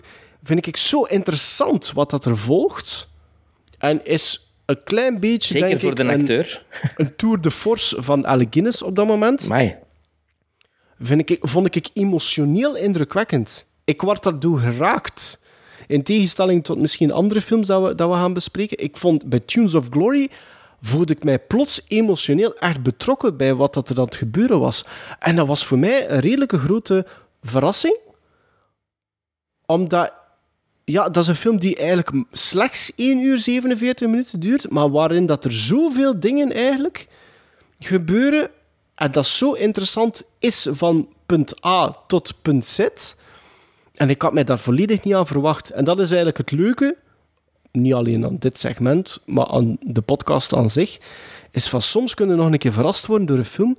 Een titel dat ik oprecht, ik had er nog nooit niet van gehoord, Tunes of Glory. Sven, dikke merci. Ehm, maar ik vond dat geweldig. Ik vond dat geweldig. Ik vond de setdesign, vond ik ook, hoewel dat dat misschien wel redelijk eh, eh, eh, kaal is, maar ik vond dat redelijk goed. De costume design vond ik fantastisch. Ehm, de, de casting vond ik indrukwekkend. De score Oscar, vond ik... Oscar-nominaties gekregen. Beste film, Eentje, beste... eentje, eentje. Eentje, best adapted Ja. screenplay. Nee, gekregen, maar wel nominaties. Eh, Nee, nee. Nee, één nominatie. Één Vijf Oscar, hè? Oscar-nominatie. Eén- Ah, Oscar, kijk, ja. ik dacht ook Oscar-nominatie. Heeft een andere nominatie, Ja. maar een andere, andere concours. Maar één Oscar-nominatie. Maar ik, ik dank je wel, Sven. Echt waar, oprecht. Ik meen dat. Ik vond dat... Ik vond dat echt indrukwekkend. Eh, Dat was nog zo'n keer een... ehm, Ik heb hem leren kennen door mijn, door mijn grootvader destijds. Die, eh, Ah, ja? Dat ik eh, bij hem logeerde. Die zei, die film moeten zien. En ik was, ik was nog redelijk jong. zo, En ja, ik was daar toen op jonge leeftijd ook... Ja, vond dat ook heel indrukwekkend. En voor hem was dat ook een... een ja, eh, een film zoals The Hill en, en deze. Zo'n film die hem dan ook... Niet dat dat een schot was, mijn grootvader, maar wel terug tot de oorlog katapulteerde op een of andere manier. Eh, Ik denk, qua- dat, ik denk dat, dat, dat de grootste kracht van die film is dat de beslissing, ah, wel natuurlijk dat het gebaseerd is op een boek, maar de- het feit dat dat in zo'n klein universum zich afspeelt, denk ik dat dat de juiste keuze was ook. Ehm, en waardoor dat die verfilming misschien wat kracht wint, want ja, we hebben al zoveel oorlogsfilms gezien, wij alle drie. Eh, en, Ja, ziet en nooit, de- nooit een oorlogssetting, hè? Alleen is nooit een, en de, een de slagveld. range, Ja. de range binnenin dat genre is ook gigantisch groot. Hè? Wat dat getoond, over wat dat gaat. Maar dit... Ja, ik, ik heb het daar sowieso voor. Zo dat klein, dat klein wereldje. en Zo, van wat gebeurt er eigenlijk de- qua hiërarchie en zo. Ik vond dat ook leuk in die Prisoner of War camp movies dat we al een keer besproken hebben. 17 en zo. hè. Wat gebeurt, die hiërarchie? Ik vind, dat, ik, vind dat, ik vind dat redelijk interessant, ik vind dat indrukwekkend. Maar hier ook, en de loyaliteit dat er nog een keer bij komt, die militaire hiërarchie dat erbij komt, de, de discipline die erbij komt, de, de geschiedenis die erbij komt, van we hebben het altijd zo gedaan, of we moeten teruggaan naar hoe het vroeger werd gedaan. Ik vond dat, ik vond dat heel interessant ook, vooral. Dus ik moet eerlijk zeggen, Sven, echt Tunes of Glory, dank je wel. Ik heb er echt super hard van genoten, echt hoor. Ja, Tunes of Glory, wat Maat niet gezegd heeft, de Tunes of Glory, het is, eh, het is een Schotse Highlander regiment. De Tunes of Glory zijn dus doedelzakkers die eh doedelzakmuziek De spelen. hè. En de pipers, en dat is een beetje eigenlijk de hoofdmoot van de mensen die er volgt, zitten eigenlijk bij de pipers, of toch, eh, die indruk ken ik toch, of toch bij een eh, dansgezelschap dat erbij hoort. Ehm, Tunes of Glory begon en ehm, ik moest direct aan Green for Danger denken. Film die net zoals Tunes of Glory op Criterion uitgekomen is.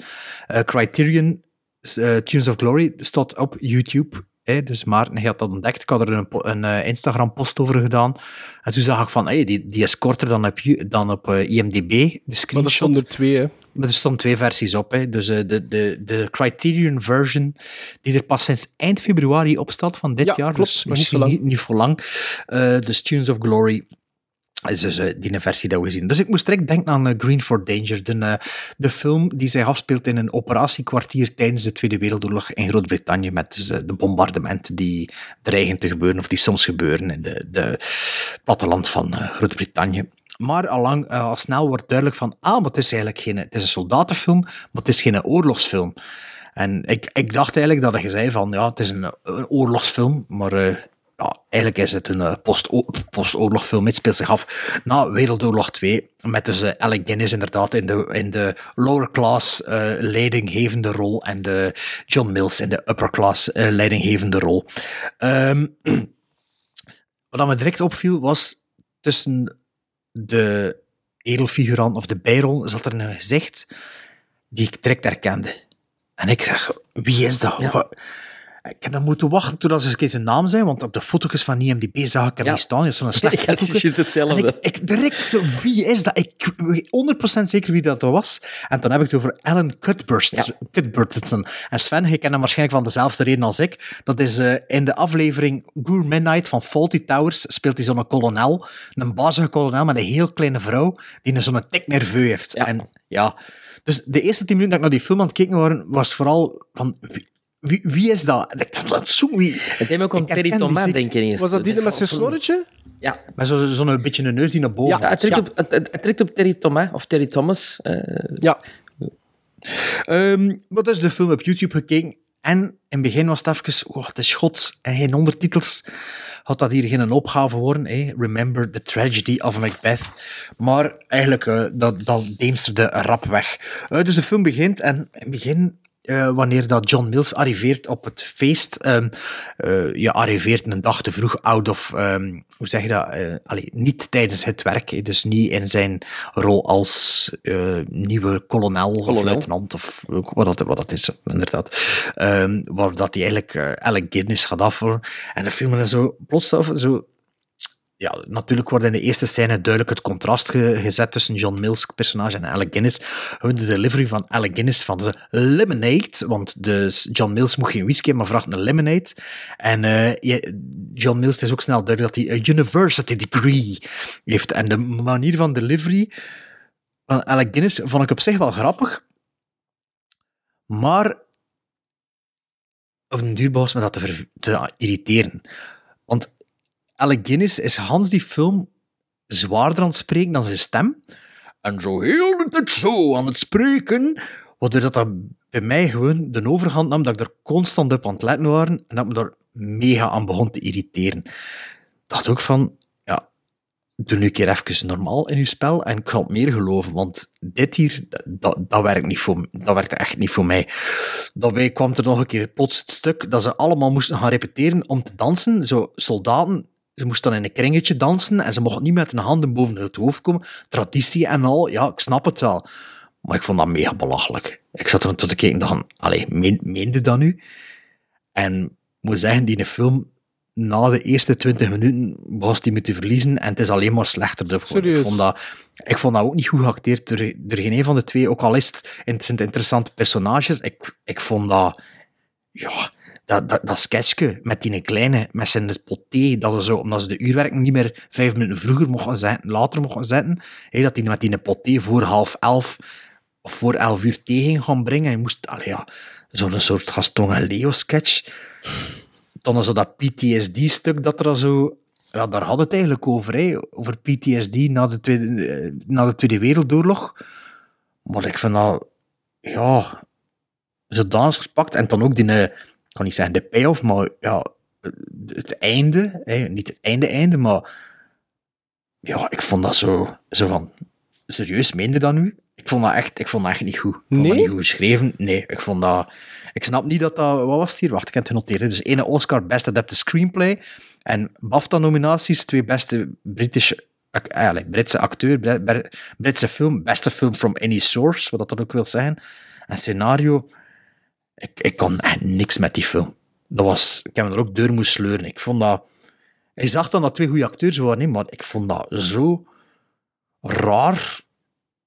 Ja. Ik vond dat dansen, dat, dat stukje met dansen vond ik net goed gevonden, want dat was het allereerste wat dat John Mills in zijn hoedanigheid zelfs nog niet mee geconfronteerd wordt en dat hij direct een statement wil, van maken, want dat is het eerste in dat bataljon dat hij ziet, Dat hem ziet, ja. wat, dat hem ziet, wat dat hij direct korte metten mee wil maken, ge- geschiedenis, Ja, traditie, maar- Ik vond, ik vond de... Ik Ja, vond je dat, mag niet meer dansen met je handen boven je hoofd. Nee, maar dat is omdat, dat, Ah, wel, die direct... reactie, voilà. voilà. Ook, zo van, eh, ja... Exact. Wat? En, Ja, en, ik weet het, maar dan vooral als je dan die scène nog een keer effectief ziet, dat is van... Ah ja, maar dat is de eerste zogezegde straf. Hè. Dat is het eerste wat je ziet. Maar Dat is eigenlijk de eerste wel, verandering. Ze stond- en dan, dan ben je ook, waar zijn die jonge mensen in dat, in dat dinges, in, de, in, dat, in dat leer? Het zijn allemaal, het zijn allemaal bompas, precies. Allee, ze Nee, zullen er, dat zitten wel, er, zitten, zo- er zitten jonge gasten Ja, in die, die twee mes. hè. doedelzakspelers, Nee, nee, nee. In de de mes zelf zitten er ook jonge gasten. Boah, ze komen misschien niet dat- genoeg aan bod. Maar ik, ik vind gewoon, ik vond dat redelijk indrukwekkend. Niet alleen John Mills, maar ik vind de... de, de ik vond eigenlijk echt waar Alec Guinness, dat heeft mij nooit niet gestoord, de manier waarop dat hij praat. Nooit. Nee, mij ook niet. En Trouwens, ik ik, vond denk dat dat jij een verkeerd beeld hebt indrukwekkend. van Alec Guinness, zijn stem, omdat in Star Wars is hij al op leeftijd en dan is zijn stem zo wat ouder en hoger. Maar in The Bridge on the River Kwai heeft hij ook zo'n diepe stem, ze. Ja, dat, is, dat is misschien wel waar, maar ik heb er toch aan geërgerd. Maar wat ik, en, wat ik maar dus indrukwekkend... de delivery ook is... Wat dat ik, wat dat ik redelijk indrukwekkend vond, is dat eigenlijk Alec Guinness zo'n een, een gigantische golfbeweging maakt doorheen die film. Van, van leider naar eh, subordinate, naar manipulator, naar... eh, ja, kan Privé je noemen- ook. Ja, Privé ook. privé heel- ook. Die continu eigenlijk eh, verandert. Ik vond, ik vond dat echt. En ook de, de, de, inderdaad, de steken die, die uitgedeeld worden van ah ja, maar jij hebt een degree en ik ben maar van de lower class, maar ik sta hier toch ook als zijnde kolonel en jij hebt het gemakkelijker gehad, of al dan niet. Zo continu dat spel tussen die twee. Moet eerlijk zijn, ik vond dat echt wel heel goed. En ik vond ook dat dat heel goed gebracht werd. Maar Sven gaat nu zeggen waarom dat hij die film gegeven heeft aan ons. En dus een grootvader, hè? Ja, en omdat ik wou zien of dat mijn herinnering nog eh, eh, klopte eh, met wat ik nu Oké, gezien dus heb. had hij sindsdien niet meer Nee, gezien. nee, nee, nee. Ah, nee. oké. En ik heb hem in de lockdown eh, opgespoord, omdat dat zo een van die films was van, ah, ja, die moet ik toch nog ooit eens terugzien. Waarom? Omdat ik ook twee keer terug aan Paths of Glory was begonnen. Als ik mij niet vergis, en op Blu-ray niet te vinden, hè? Ik heb op DVD. Ah, Maar ik Blu-ray, waarschijnlijk ik- wel, hè? Ik heb, ik heb geprobeerd te zoeken op Amazon en volgens mij heb ik geen Blu-ray edition ter- eh, tegengekomen. Maar dus, uh, Paths of Glory geraak ik niet door, waar- waarvan dat iedereen zei dat dat een ongelooflijke film is. Ik raak er niet door. Val wel mee. Val wel mee. En in deze eh zette ik dus terug op nu en ik dacht, oh shit, ik heb een ander idee. Want ik dacht dat Alec Guinness de good guy was. In de eerste scène dacht ik van, "Amai, wat een, asshole, wat een smeerlap, wat een, een macho. Zeg, oké, en dan beet gaat John Mills komen en dat gaat dan de good guy zijn. En, maar dat was even schrikken, want hoe, hoe ambetant en hoe degoutant dat Alec in het begin is, hè, en, en dit en hoe, hoeveel sympathie dat je ervoor wint van het moment dat John Mills ten toneel komt. Niet dat John Mills zo'n ambetante kwaaien is, maar gewoon een ander idee heeft om met zijn manschappen om te gaan. En die eerste scène is heel bepalend voor heel de film, vind ik. Want achteraf gaat je, dan zien ah ja, daarom hebben zijn mannen hem graag. Omdat hem zich... Hij is wel kolonel, maar hij is one of the, one of the, one of the guys. One of the guys, ja. Eh, dat- in het begin komt dat helemaal niet zo over. Want je denkt, hè, zo stond Claire met zijn whisky en oei, oei, oei, en pas op. En, Ja, Maar je niet- moet zo niet roken. Maar niet iedereen. Maar niet iedereen. En dat is... Want dat wordt dan duidelijk van wordt duidelijk John Mills, daarna, ja. dat niet iedereen die Ja. mening gedaan is. want die ene, ik weet niet hoe dat een Charlie acteur Scott. Ja, dat is ook wel een schitterend personage. Hè? Of die. Jimmy bijvoorbeeld. Hè? Die, die, die Jimmy, de rechterhand, die niet goed weet, die dat Ja. gewoon puur doet uit loyaliteit, uit Dat is militaire Gordon loyaliteit. Jackson trouwens, denk ik. Gordon Ah. Jackson. Eh, ook een acteur. blonde, die- hè? Ja, ja, ja. En dan denk je van, ah, het gaat gaan over zijn dochter en een van de jonge pipers die erop verleefd wordt. En dat zal het conflict worden, denk je. Hm. Maar dat is maar bijzaak in het verhaal. En dat vind ik dan ook weer goed. Werd ik even op een verkeerd been weer gezet. En de chemistry tussen John Mills en Alec Guinness vind ik fantastisch. Vind ik. ik vind Alec Guinness een, bom van een prestatie. Hoe dat hem dat speelt, ongelooflijk. Atypisch Alec Guinness. Eh, ik, vind dat, ik, heb, ik heb natuurlijk nog niet alles gezien van Alec Guinness, maar ik vind dat wel een heel veelzijdige acteur. En ik denk dat hij stilletjes aan het klimmen is in mijn lijstje van favoriete acteurs. Eh, zowel op comedygebied, in Murder by Death, eh, als, als eh, in science fiction films, gelijk Star Wars, maar dan gelijk als deze ook. Ik heb er onlangs een film van gezien die ik een blind buy had, ehm, de, de Statement. Ik geloof dat een Bart die ook, hè, eh, van Arrow. Ehm, is de, sta ik die? de Statement? Nee, het is niet de Statement. Het gaat over de paus. Het klinkt niet als iets dat ik zo Of over een, een, een, blind buy was. een bischop of een, of een paus die in de Tweede Wereldoorlog gecollaboreerd heeft. Zeg me niks. ja, Misschien heb ik hem. Get hem, get Eh, Ja? Heb ik ook een Oei. paar maanden geleden gezien en ook een hele goede Alec Guinness. Ehm, dus ik was eigenlijk heel blij om, om te zien dat de herinnering van de film eh, overleefde. Nee, zelfs nog straffer weer, omdat je nu met alle eh, levenservaring die dat je hebt, veel meer dingen natuurlijk in dat verhaal ziet dan dat je dat als kind ziet. Ehm, en die film heeft mij net zoals Maarten ook heel hard geraakt. Naar het einde toe zeker. Er komt een, een, ja, een plot twist in die ik niet had zien aankomen. En dan de allerlaatste scène is echt... Ja, vind ik heel, heel sterk. Heel sterk. Ja, allee, ja. De meningen lopen uiteen. Ik zal ik wel verkeerd niet genoeg levenservaring hebben. Nee, Het is misschien, nee, ja. dat is een kwestie van goesting, maar als jij al direct wordt een afknapper hebt op dat dansen, ja, dan, kun je de, dan verstond ik ook dat je de rest van de film niet meer au serieus kunt nemen. Of als dat het een timbre, van Alec Guinness vooral. Hè? Was het in deze Ja, nee, ik denk vooral de, de dansscène, want ik kreeg een gif van de dansscène en ik dacht, ah ja, oké, alright. en ik, en, en, de Bart stuurde, eh meende dat? en ik zeg, ja, zonder ironie. Ja, nee, maar ik wist wel dat je dat goed vindt, maar eh, nee, dat was... eh, ik vond dat, ja, ik vond dat, ja... Het was echt niet, niet aan mij besteed. Ik heb trouwens al ooit een keer het verhaal van de doedelzakspelers verteld, van, van eh, de opnames van Code 37. Nee.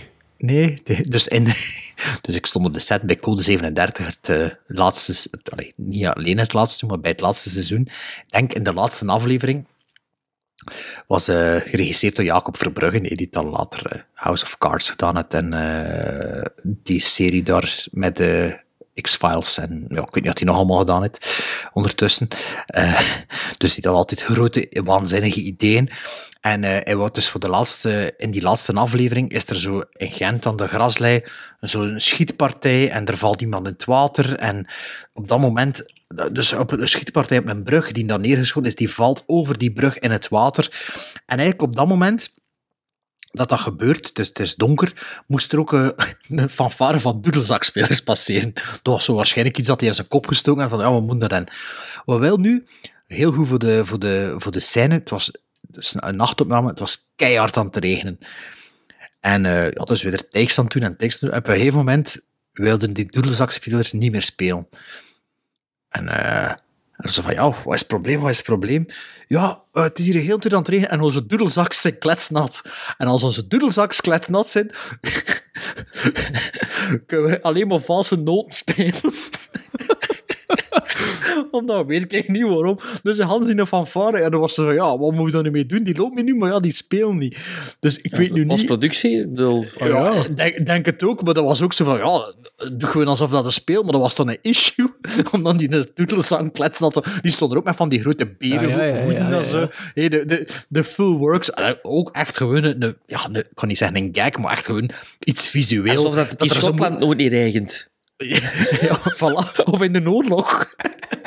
maar dus dat was echt zo... Plots lag, lag, die, lag, die, lag, lag die opname stil, want de doedelzak van Varen wilde niet meer spelen met een doedelzak, omdat er veel regen had. Dat was echt zo... Iedereen zo, ja, seriously? Het was een beetje like, eh, like dansen, dansende schotten die eh, niet mogen klappen boven het Het is hoofd. wel stellig dat Dus, van de Jacob Verbrugge, want ik heb ook met de Jacob 180 gedraaid en dat was ook zo een, Ah, dat was ervoor een nog. gigantisch plan, eh, midden in de zomer. En hij zei, ja, Ja. Dat was, het was dat op A- AVS? Of ATV, alle regionale zenders.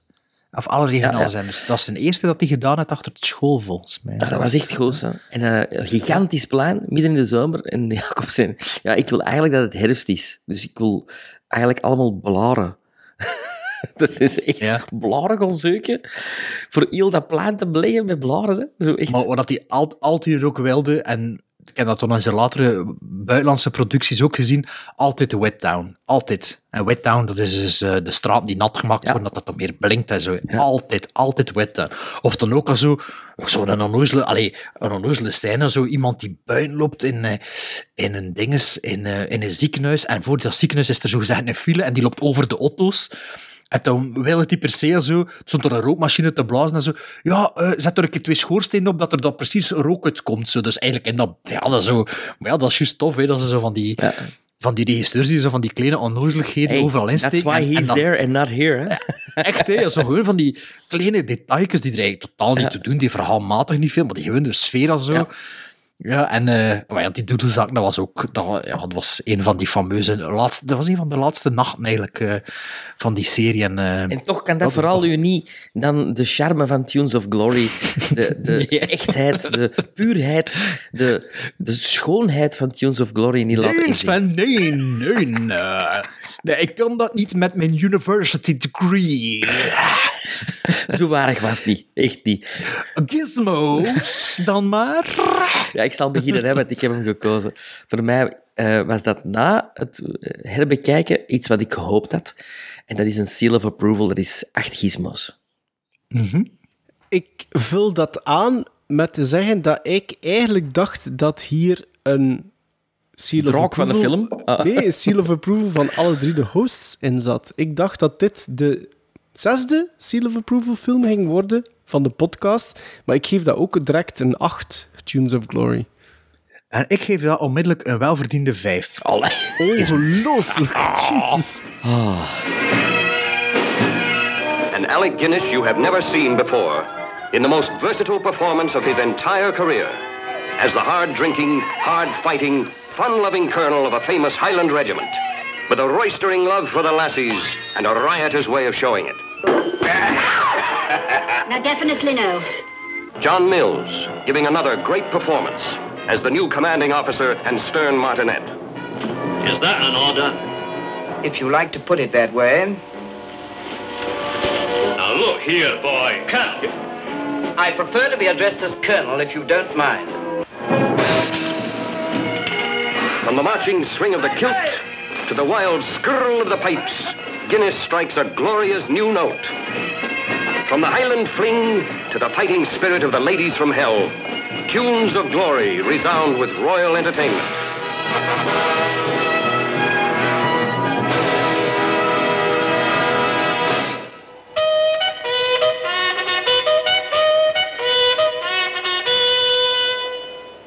Tunes of Glory 1960. We gaan één jaartje verder naar 1961 voor een film die 1 uur 55 minuten duurt en die ik geopperd had. Dat was een van de vier films die in mijn lijstje stond, die we dan in samenspraak hebben gekozen, namelijk Breakfast at Tiffany's. Gekozen omdat dat een film was dat ik eigenlijk nog nooit niet gezien had. En die ah, eigenlijk... Ja, Sven ook niet. En die eigenlijk aanzien wordt als zijnde een klassieker. En ik wou dat eigenlijk voor mezelf een keer uitmaken van, is dat wel degelijk een klassieker? Is dit daar misschien de seal of approval in? Ehm, Breakfast at Tiffany's. Eh, Audrey Hepburn vertolkt Holly Golightly.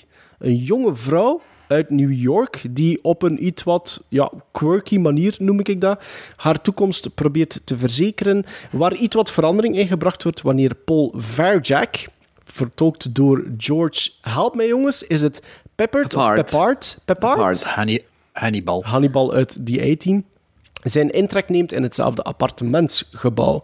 Verder zien we ook Martin Balsam en een vermomde Mickey Rooney in de film. Breakfast at Tiffany's werd geregisseerd door Blake Edwards, die misschien het best gekend is als schrijver en regisseur van menig Pink Panther films. Voordat jullie, dat jullie beginnen, heb ik nog een paar dingetjes eh, genoteerd. Truman Capote, op wiens boek de film gebaseerd is, had Marilyn Monroe op het oog voor het eh, vrouwelijke hoofdrolpersonage. Maar haar dramacoach van Marilyn Monroe dus vond dat geen goed idee omwille van de invulling van het personage van Holly Golightly. Hepburn zou later zowel een Golden Globe als een Oscar-nominatie krijgen in, eh, voor haar rol dus in Breakfast at Tiffany's. Snap ik, snap ik. Maar Een agent tegen Eh, zij en- niet. En, Haar en dramacoach. verzilverd, hè. En Een verzilverd. dramacoach. Ja. Oscar-nominatie is ze verzilverd. Ja. Ah, nee, nee, nee, sorry. Nee, nee, Nee, My. Fair Lady. My Fair Lady. Genomineerd. Ja, ja. En toen Marilyn Monroe nog in de running was voor het eh, hoofdrolpersonage, was het de bedoeling dat ene John Frankenheimer de regie eh, op zich zou nemen voor Breakfast at Tiffany's. Maar Audrey Hepburn had nog nooit van de man gehoord en eiste dat hij vervangen werd. En daardoor kwam Blake Edwards on board en John Frankenheimer, die dan toch plots vrij was, regisseerde intussen tijd de Mancurian Candidate. Blake Edwards en George Peppard, die zichzelf rekenden tot de Method Actors Crew, konden het niet met elkaar vinden op de set. Op een gegeven moment dreigden ze zelfs op de vuist te gaan met elkaar, want Peppard, ongeacht de richtlijnen Had van... iets gezegd van zijn vrouw. Nee, ongeacht de richtlijnen van Blake Edwards deed alle scènes zoals hij zelf vermoedde dat zijn personage zou reageren. 1 uur, 55 minuten dus. Bart mag beginnen, want Bart was de enige van ons drie die eh, Breakfast at Tiffany's al zag toen dat hij op filmschool zat. Bart? Ja, 15 jaar geleden of zo zeker heb ik dat gezien. Ehm, of zo lang geleden misschien niet. Bedankt voor deze weetjes, Millie, maar... Dus graag Wat gedaan. dat er niet vermeld had, is eh, dat de film dus inderdaad Oscar-nominatie voor beste hoofdrol gekregen heeft, maar ook voor adapted screenplay, production design en origine- originele song en beste muziek. En die twee laatste zijn verzilverd. Henry Mancini, bekend van het... En ook bekend van de, de Pink Panther tune, hè. dat is toch ook Henry Mancini? hè? Maar Dat, Moon eh, River is wel een all-time classic.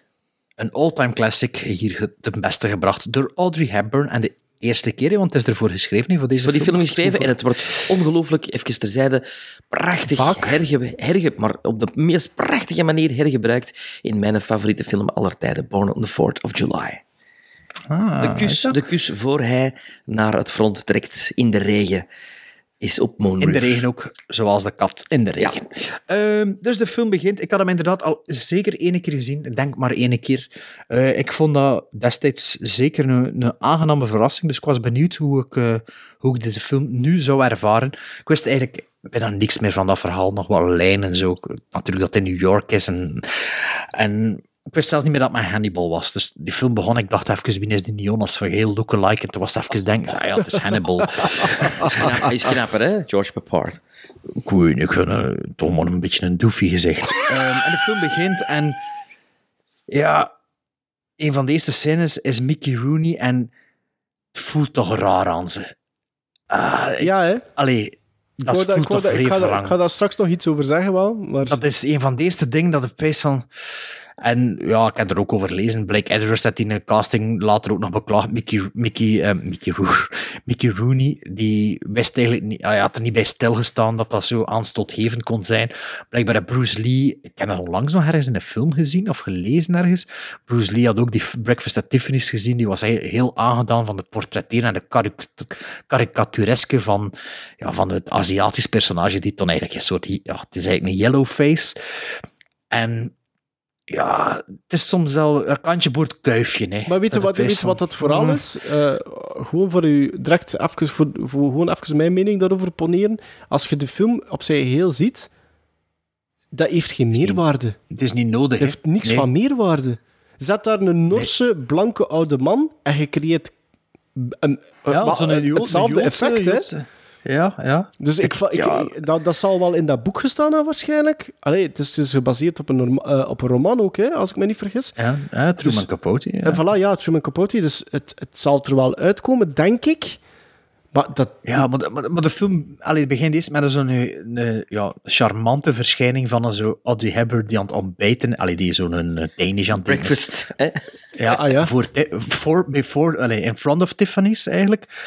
Ehm, en toen, ja, die scène, dat is toch zo even, ja, even slikken. Zo. Ik vond, allee, Ik ook, ik vond dat ook... ik, ik- dat- ik vond dat heel raar. Maar, allee, bon. Ik, weet, ik wist wel wat dat de film is en dat dat ook de hoofdmoot niet is eigenlijk. Dus, en eh, ja, die film begint en ja, Audrey Hepburn, wat, wat, ik vind dat zo'n schone vrouw. Je zit er naartoe te kijken en dat verhaal speelt zich af en ja, je snapt dat ze al die man rond haar vinger... Allee, ik, ik, st- ik voel dat 60 jaar later, 70 jaar later, uit dat scherm nog ook spatten dat dat zo gewoon... Dat dat zo'n, ze speelt een type vrouw die overal mee weggeraakt. En als mannelijk kijker, zeker en vast, of ik toch, ja, ik snap dat ook. En al die mannelijke personages, of de merendeel, tegen Peter Weten in, ja, door gewoon die, ja, die go likely attitude, dat toch eigenlijk echt niet zo zelfzeker is dan dat laat uitschijnen. Ja, dat is zo charmant en ja, je zit er like een debiele vent naartoe te kijken van, ah, schone vrouw, schone vrouw. Allee, ja, ik, ik toch zo, het is natuurlijk misschien een beetje mijn type, maar daar niet van. Maar zo een beetje het, ehm, het Amélie Poulain effect, maar beter. Ik vind dat beter. Ja, ik vind dat, ja, dat is zo, Turn off. wat, hè, Amélie Poulain, maar... De Audrey Hepburn is toch... Ja, duizend keer schunder. Tuurlijk, tuurlijk. Maar dat is wel zo'n beetje die charme die er ook in zit. Ondanks dat het eigenlijk gewoon over, ik kan niet zeggen een hoer, maar over een callgirl had en over een gigolo. Dat is waar dat verhaal over gaat. Maar de rekeuringscommissie en zo, is ze dan nooit echt kunnen vertellen. Want blijkbaar in het origineel, in het boek, zo eh, Hannibal, allee, Greg Papard, of... eh, George dat Papard. eh, George Papard, zou, dat eigenlijk ook, zou die eigenlijk ook wel zo gay kunnen geweest zijn, maar dat was zo in het boek ook in het midden gelaten. Dus ja, dat verhaal is op die manier toch wel wat afgezwakt en minder... ehm, ja, eigenlijk is het gewoon een callgirl die haar plan probeert er te, te trekken. En ja, ik ben er wel enorm door gecharmeerd door die film. En je, vo- je voelt zo... Eigenlijk voelde wel dat er een betere film in zit. Los van, soms is tempo wat te traag, maar moesten ze toch echt voluit ervoor gaan. Het personage van Audrey Hepburn is toch veel complexer dan dat je ziet. Het aan alles en de onzekerheden en zo. Maar toch, ja, is ze, ja, vind, ik die, ja, vind ik ze uitermate charmerend. En ja, zit ik daar lijkt, ja, een verliefd kalf nog te kijken. Zo, ah. terwijl, ja, dat is een beetje de boodschap van de film. Terwijl dat ik wel, wel nu voelde van, ik heb twee jaar geleden Roman Holiday voor het eerst gezien. Dat Hannibal niet Gregory Peck is. eh, zoveel was wel duidelijk, want ja, van die spel ben ik nu niet zo'n zo'n fan. Nee? Nee. Hier in Breakfast nee. at Tiffany's niet? Nee? Nee. Ja, de A-team wel, hè, natuurlijk. Allee, Ja, maar dat is iets logisch. helemaal anders. Hè? En ook veel later. Ehm, nee, ik zin, nee. Dus de, de, de die- die highlight... chemistry, dus die chemistry Dus de tussen die highlight, twee, en, mm. en eigenlijk het enige wat dat je, of eigenlijk 90% wat dat je over gebabbeld hebt nu, is Audrey Hepburn. Ja, maar ook hoe dat, dat personage in het leven staat en, en dan zo fladdert van het een op het andere. Eigenlijk speelt ze zogezegd een 19-jarige. hè. Maar dat- Allee. Ja, ze is, niet, zo, niet- gezegd, ze is zo, zo gezegd 19 jaar, hè? Ja, ja, In de ja. film? Nee, maar, ze, maar effectief het personage ook 19 jaar geweest zijn. Het is niet dat ze erover loog of zo. Nee, nee, nee, nee, Dus- nee, nee, effectief. Ik heb dat ook gelezen. Terwijl dat zij Ja, dus- al in de 30 was of zoiets. Ja, op dat zij was Audrey Hepburn- 32, Hepburn, hè, maar dus- Ze speelt een 19-jarige. Ja, wat dat wel zo, niet ja, volledig duidelijk is, vind ik, in, in die film. Nee, nee, nee, maar het is daarom, er zitten zo heel veel rond... En toen is er wel zo plotseling zo... Ja, we zijn getrouwd toen al 14 waren. Allee, toen dat ze 14 was, zo van... eh is dat Doc, wel pedofiel? Is, eh, maar, ja, dat is Jerry Lee Lewis ja, country, hè? Ja, ja, maar dat is ook de, ja, de tijdsgeest misschien een beetje, ik weet het niet. Ehm, maar dus, eh, ja, na deze film heb ik dan ook natuurlijk goesting voor Sabrina nog een keer te zien. Billy Wilder film met Humphrey Bogart en Audrey Hepburn. Ehm, Zeg, wat Maar, praat je eh, soms... Wat, wat praat je ja, plots dat met is- zoveel adem in je... In je... Dat is zoals ik Blake Lively zeg. maar, ehm, nee, maar ik vind dat, like, die een ding is, die, eh, ik vind dat hij heel goed eh Blake Edwards voelt in de, in de feestscène. Met is de de visual party, gags. De Dat is party. de, de party. De party ja, scene. dat heb ik zelf Ja. nog niet gezien, maar de film The Party bedoel je, Sven. Ehm, ook in Panther een beetje nieuw, dat die camera door de, de, En de het camera door personage de van Martin zweeft. Balsam, hè? dat is echt een Ja. Blake Edwards personage. Dus dat, de- is een en de beetje, een douche, beetje, ja. een, een klein beetje rare scène, vind ik dat zo. Maar ja, al bij al vond ik dat... Ik had het wel beter verwacht. Ik dacht dat ik dat beter ging vinden. Maar met tempoverschillen, ja... Dingen, ze George Pepper... mm, pff, ja... Het Het was nog altijd een, eh, een leuke twee uur dat ik gespendeerd heb met de film. Maar in mijn hoofd wist hij toch iets beter. En zeker, eh, in mijn hoofd was Roman Holiday, dat ik vier gizmos gegeven heb, dacht ik, of vier en een half, of, of acht en een half Amai, gizmos ja. bedoel ik.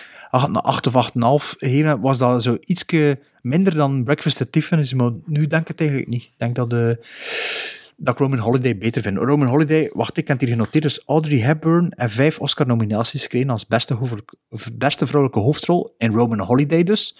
Dat haar breakout-rol was, want Breakfast at Tiffany's is zes jaar later, zag ik. Ehm, Sabrina heeft ze blijkbaar ook een nominatie gekregen.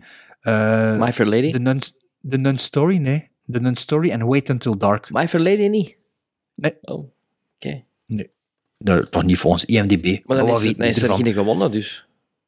Eh, jawel, voor ehm eh, Wait Until Dark, dacht ik. Dacht dat ze gewonnen had. Ach, wel, nee. Anders ook het genoteerd en vijf keer genomineerd, Mhm. maar nooit gewonnen. Ja. Ehm, maar dus Breakfast at Tiffany's, het was een eh, blij weerfil, eh, eh, weerzien en nu I remember the film. Oké. Heb je al Always gezien van Spielberg? Nee. Nog niet. Oké. En zeg ik niks. Dat is niet, dat is niet met Audrey Hepburn. Jawel. Of wel? Ah, Jawel. En die is daar op leeftijd. Maar zo'n schoon vrouw. Dat is- ik, ken er, ik, za- ik zag, ik was op haar profiel aan het zien, ik zag zo eh, die eh, Peter Bogdanovich film van 81. Ehm ja. Ah, jawel, eh, jawel. Everybody of They- all... they all laughed. They all laughed. Ja. Ik dacht, ik heb er ook die trailer van gecheckt. En dat was ook al iets ouder. Nog altijd een schone vrouw. Die is zo. ongelooflijk. Dat is ongelooflijk. Dat is denk ik, ik Ah, denk, de schoonste vrouw ooit in Hollywood. Allee, toch zeker top, top 2, top 3. top 2? Ja, top 2. Dat is echt, dat is, dat is abnormaal. Dat is, ik geef Bart er on- 100% gelijk in. Eh, je zit erin te zien en, en je wordt zo wel... Zo, gelijk als van die tekenfilmfiguren, zo van die wolven. Ja, ja, ja. Gelijk zo... Ja, echt, je, je, je kunt niks meer zeggen. Maar ja, zo'n naturel dat die is. Onwaarschijnlijk, onwaarschijnlijk. Ja. Maar ik weet... Ah, en trouwens, trouwens, ik kan dat vergeten te zeggen, maar ik heb geen tijd meer gehad vanaf. Ik zit hier op 500 meter van haar geboortehuis. Ah ja, het- in Elsne. ja, ja, ja. Ik had dat gisteren opgezocht, maar ik heb moeten werken tot 10 minuten voordat we opgenomen Ze is in er Nederland geboren, maar wel met een Belgische eh, moeder. Nee, haar, haar, moeder is, haar moeder is Nederlands, maar ze is in Elsne geboren, hier in Brussel. Ah, zo is het, ja. En, eh, Ze is in België geboren met een Hollandse mama. Ja.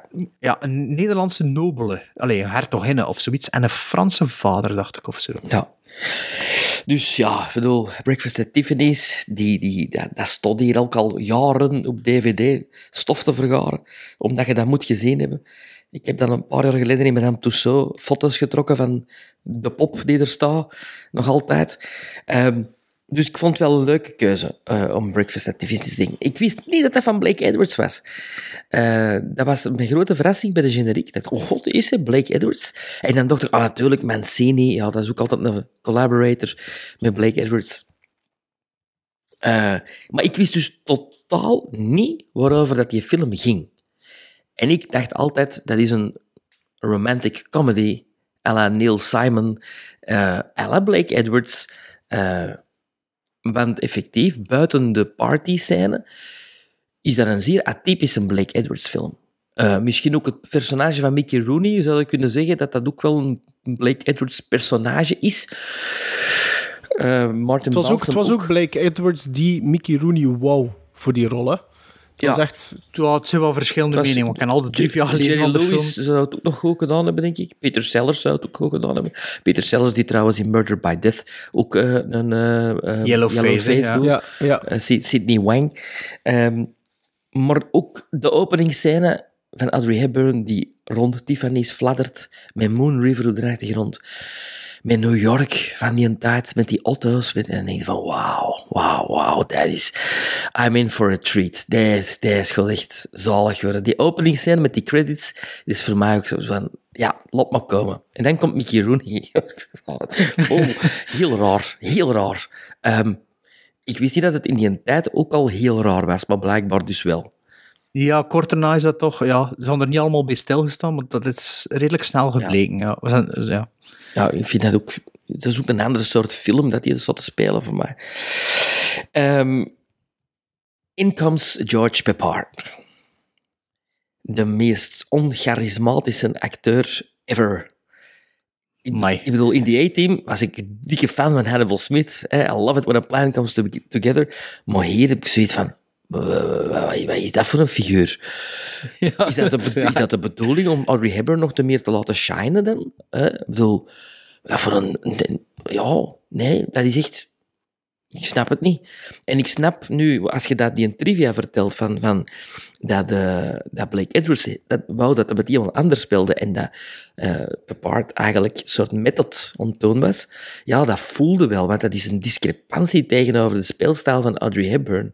Dat, ja, is, ik denk dat ik vind, jaar natuurlijk natuurlijk... Maar er is geen, ja. ik vind er geen chemistry is tussen die twee. Totaal niet. Nee, Totaal niet. Um, het vreemdste aan deze film was dat het een keuze van een Bart was. Allee, dat, dat Bart deze film... Wow, graag nog een keer wou zien, bedoelde. Ja. ja, ik begrijp niet dat, dat... Ik begrijp echt niet, met de beste wil van de wereld, dat jij dat een goede film vindt. Of een aangename film. Audrey, Audrey Hepburn. Ja, oké. Okay. She blinds you then. Want wat voor een draak van een film is dit? dat ik, ik, ik, ik heb die een drie keer moeten zien, omdat ik dacht van, wat, wat, over wat god dan nou? Ik, ik, heb het wel deur dat zij eigenlijk ja, inderdaad een callgirl moet zijn, maar dat hij in een tijd niet kon en dat hij een gigolo is. En de, de twee verstotelingen die elkaar ontmoeten en die dan hè, elkaar vinden, raakpunten. De enigste moment dat mijn aandacht bij de film was buiten als Audrey Hepburn in beeld is, maar dat is dan voor Audrey Hepburn en voor hoe dat ze speelt, maar niet voor waarover het film gaat. Maar dat is de scène met haar, met haar man die terugkomt en die vertelt aan George Peppard wie dat ze eigenlijk is. Vond ik heel interessant. Vond ik een heel goede scène. En dacht ik van, oké, okay, nou zijn we vertrokken. En we zijn niet vertrokken. Want het hervalt terug in een, ja, we lopen wat rond in New York en we maken wel wat iets mee. En mijn kat is hier en ik zeg, wat zattekes. En, mijn kat is hier. En, ik, ik zeg, wat zattekes en, en, en, en, en er gebeurt niks. En dan denk ik, waarom is dat zo'n klassieker? Door Audrey Hepburn. Dat is de enigste reden. En door Moon River. Dit is materiaal maar je moet wel een Audrey Hepburn vinden, maar dit is materiaal van een remake. Ja, zonder, uh, allez, het vertel ik dat is, zonder keuringscommissie. Voilà, ja. Maar ja, ja, het grootste zeker. probleem is hier Audrey Hepburn. Want die hadden niet kunnen vervangen. Dat vinden niet meer. Ja. Dat vinden niet meer, nee. Dus eigenlijk is dat een film die zo wat in limbo zit, zo tussen... Ja, je zou hem kunnen remaken, maar pff, Audrey Hepburn is zo onvervangbaar. Wat ze kunnen doen, is ze moet dat remake en een andere naam geven en maakt er wat zwarte acteurs van ja, en in een nieuw jasje, waardoor dat het dan Maar lot niet meer... Lot, lot niet Ryan Gosling, George Peppard spelen, want dan is het hetzelfde. Ja, nee, nee, nee, zo- oninteressante... Ja, ja. Enfin, ik heb me echt moeten worstelen door deze film en ik was constant tegen, tegen mijn vrouw aan het zeggen ga je dat, ga je dat gezien? Ja, die ga je nog nooit niet gezien. Ik zeg, nee. Ik zeg, over wat god dat eigenlijk? Ik vind dat zo'n rare film. Ik vind dat echt... Maar dat gaat toch vooral over zij, haar zoektocht in het leven. En, Ja, dat is niet echt en- zelfs een zoektocht, hè. Ik denk dat dat... Ik, denk ze, dat ze dat weten het allemaal niet goed en ze, ze Ja, maar wil ze- maar ze- dat is dat dat verteld op een, op een, op een aflevering Voilà. van een sitcom.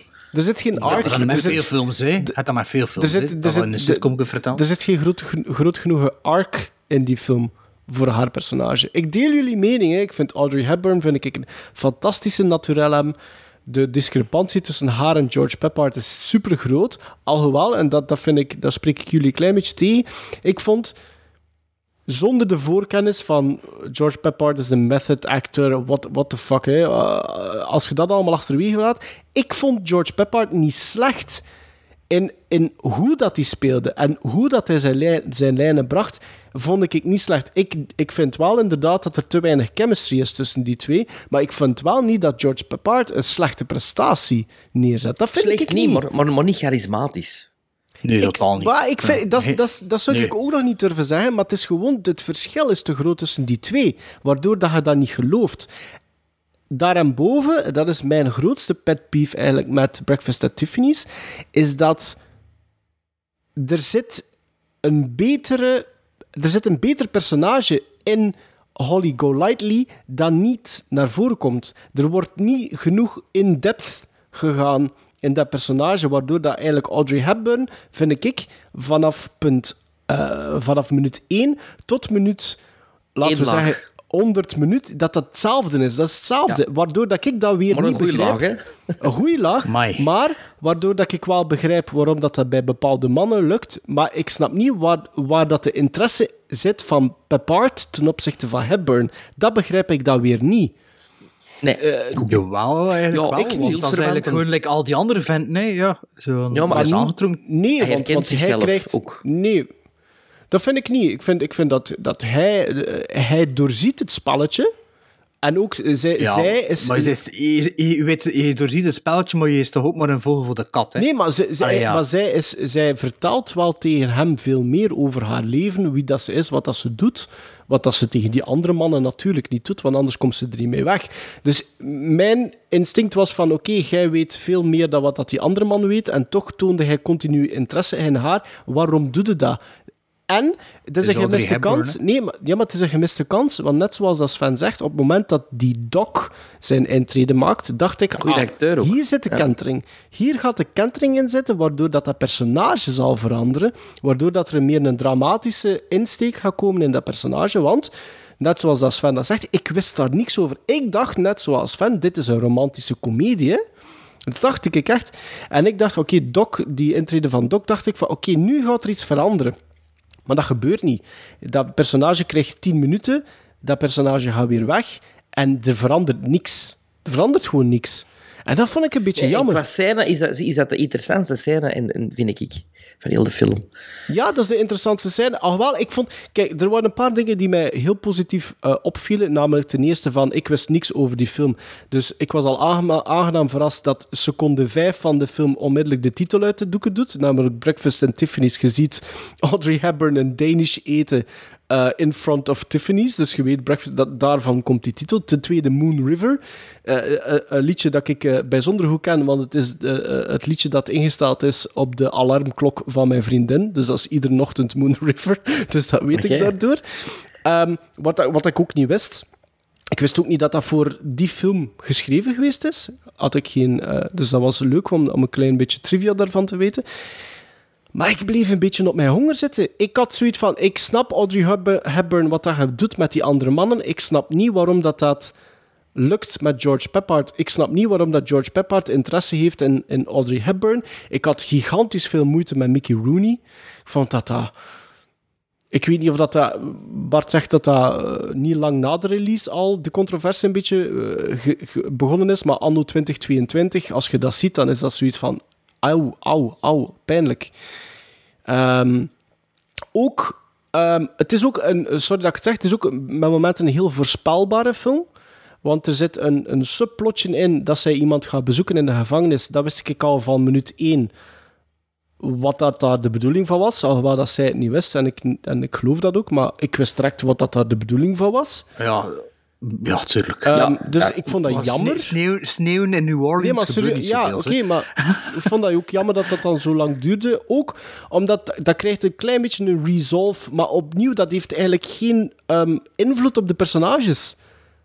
Go lightly. Er verandert niks aan die personages.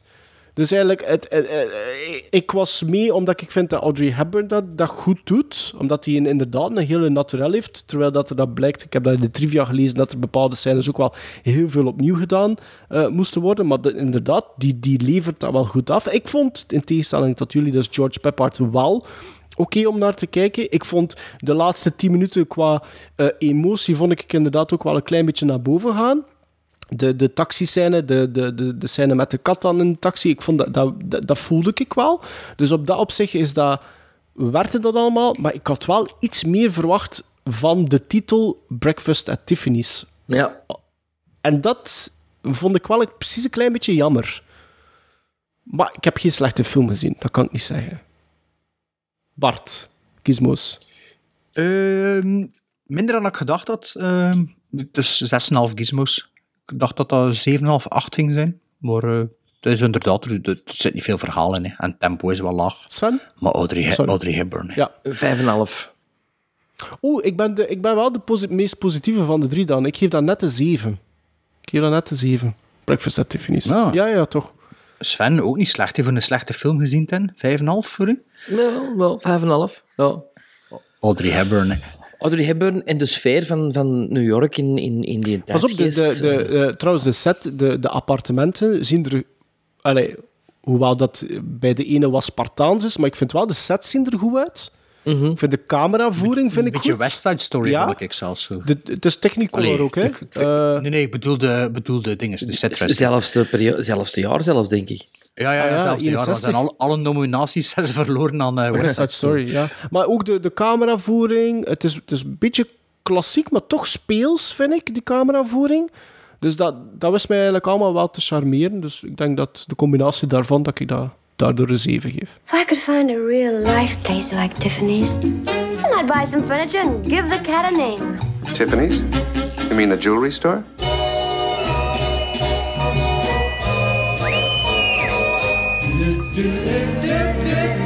Don't you just love it? Love what?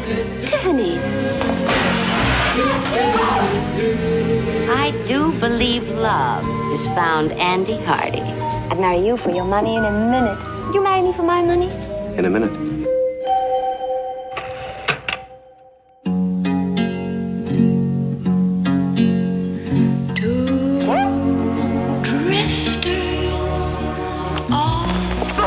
See the world.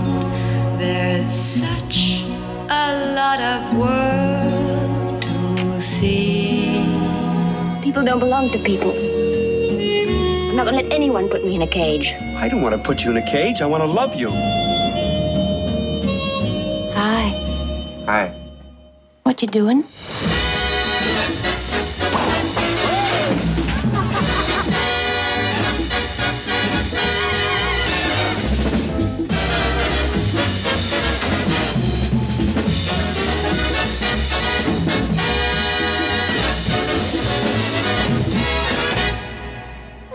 Ja, Gremlin Strike Back 2.0 wil ook zeggen een classic van de laatste 20 jaar, van dit millennium, van het nieuwe millennium. Is het nog het nieuwe millennium? Dat wordt niet meer gezegd. Het is, ach wel ja, een millennium door duizend jaar. 20, 20 jaar later is het nog altijd redelijk nieuw, toch? Hè? Het, nieuwe, het nieuwe millennium. Ehm, nee, Road to Perdition, film van 2002, die Maarten nog nooit gezien had, die Sven wel al gezien had in de cinema, maar sindsdien niet meer. En die ik zelf ook eh, ja, niet in de cinema gezien heb, maar kort daarna op eh huur-DVD, veronderstel ik. En daarna gekocht, dus zeker twee keer gezien. Eh, van Sam Mendes, de regisseur van no, nee, niet No Time to Die, Spectre en eh, Skyfall, American Beauty. eh, wacht, ik heb het hier ergens genoteerd, maar mijn layout ziet er raar uit. Eh, wat had hij nog gedaan? 1917 had hij nog gedaan. En de onderschatte film Rev- Revolutionary. Revolutionary Road, ja. Ja, ongelooflijke film. Eh, wie speelt er mee in dit Amerikaanse misdaaddrama van net onder de twee uur? Tom Hanks speelt de hoofdrol, Paul Newman, Daniel Craig, Jude Law, Jennifer Jason Leigh, Stanley, Stanley Tucci, of Tucci, Tucci. Tucci, Tucci, altijd cool voor bezig te zien. Het is een film eh, naar een graphic novel van Al- Alex Allen Collins en Richard Pierce Rayner. En dat is van beide de enige graphic novel die ze geschreven hebben, die althans verfilmd is. Ehm, wat gebeurt er nu in Road to Perdition? Een Michael Sullivan, gespeeld door Tom Hanks, werkt voor misdaadbaas John Rooney, gespeeld door Paul Newman. Michaels oudste zoon is benieuwd naar de we- werkzaamheden van zijn vader en wanneer, wanneer deze weer eens voor Rooney op pad gaat, besluit hij hem in het geheim te volgen. Hij is getuige van een afrekening en iedereen vraagt zich af, vraagt zich af of de jongen zijn mond zal kunnen houden. De film had zes Oscar-nominaties, geen enkele verzilverd, maar de nominaties waren bijrol mannelijk voor nu Paul Newman, de, eh, voor Art Direction, dat heet nu Production Design, heb ik ontdekt. Dus vroeger heette dat toch effectief Art Direction. Beste geluid, beste geluidsmontage, beste original score door de zo- zoon van Paul Newman. Nee, nee, de zoon van Alfred Newman. Thomas, Tho- Thomas Newman. en er is wel één die ze gewonnen hebben van de zes, en dat is eh, de cinematografie, de, de cameravoering van Conrad L. Hall. Die ook stierf. Maar die was op dat moment al overleden en die werd opgehaald door eh, zijn zoon, eh, Conrad L. Hall. Dat was zijn laatste film. Hij was 76 geworden. Ehm, Road to Perdition. Sven heeft hem al gezien. En wel, hij mag toch een keer zeggen wat dat jij van deze rewatch vond. Ja. Ehm, het heeft plezier van, van in het begin die prachtige muziek te horen van Thomas Newman. Die heb ik ook op cd. eh, omdat ik dat toen ook eh, direct eh, vond, na de eerste keer dat ik hem gekeken heb, dat de muziek een belangrijke rol speelt in deze film. Eh, er zit bijna onder elke scène muziek. Ik weet niet of dat, dat is opgevallen. De, de dreiging. In de muziek is zeer belangrijk in deze film. En eh, brengt er een speciale sfeer in ook. Eh, het is alsof dat, dat, dat de, de mood van, eh, van Tom Hanks constant in die muziek zit. Dat is heel knap gedaan. Tom Hanks, altijd Kago. I love him in every movie. Ik heb denk ik nog nooit een slechte, een slechte Tom Hanks gezien. Ik heb misschien al mindere films van Tom Hanks gezien, maar een, een slechte Tom Hanks heb ik nog nooit gezien. Je gelooft die vanaf moment één.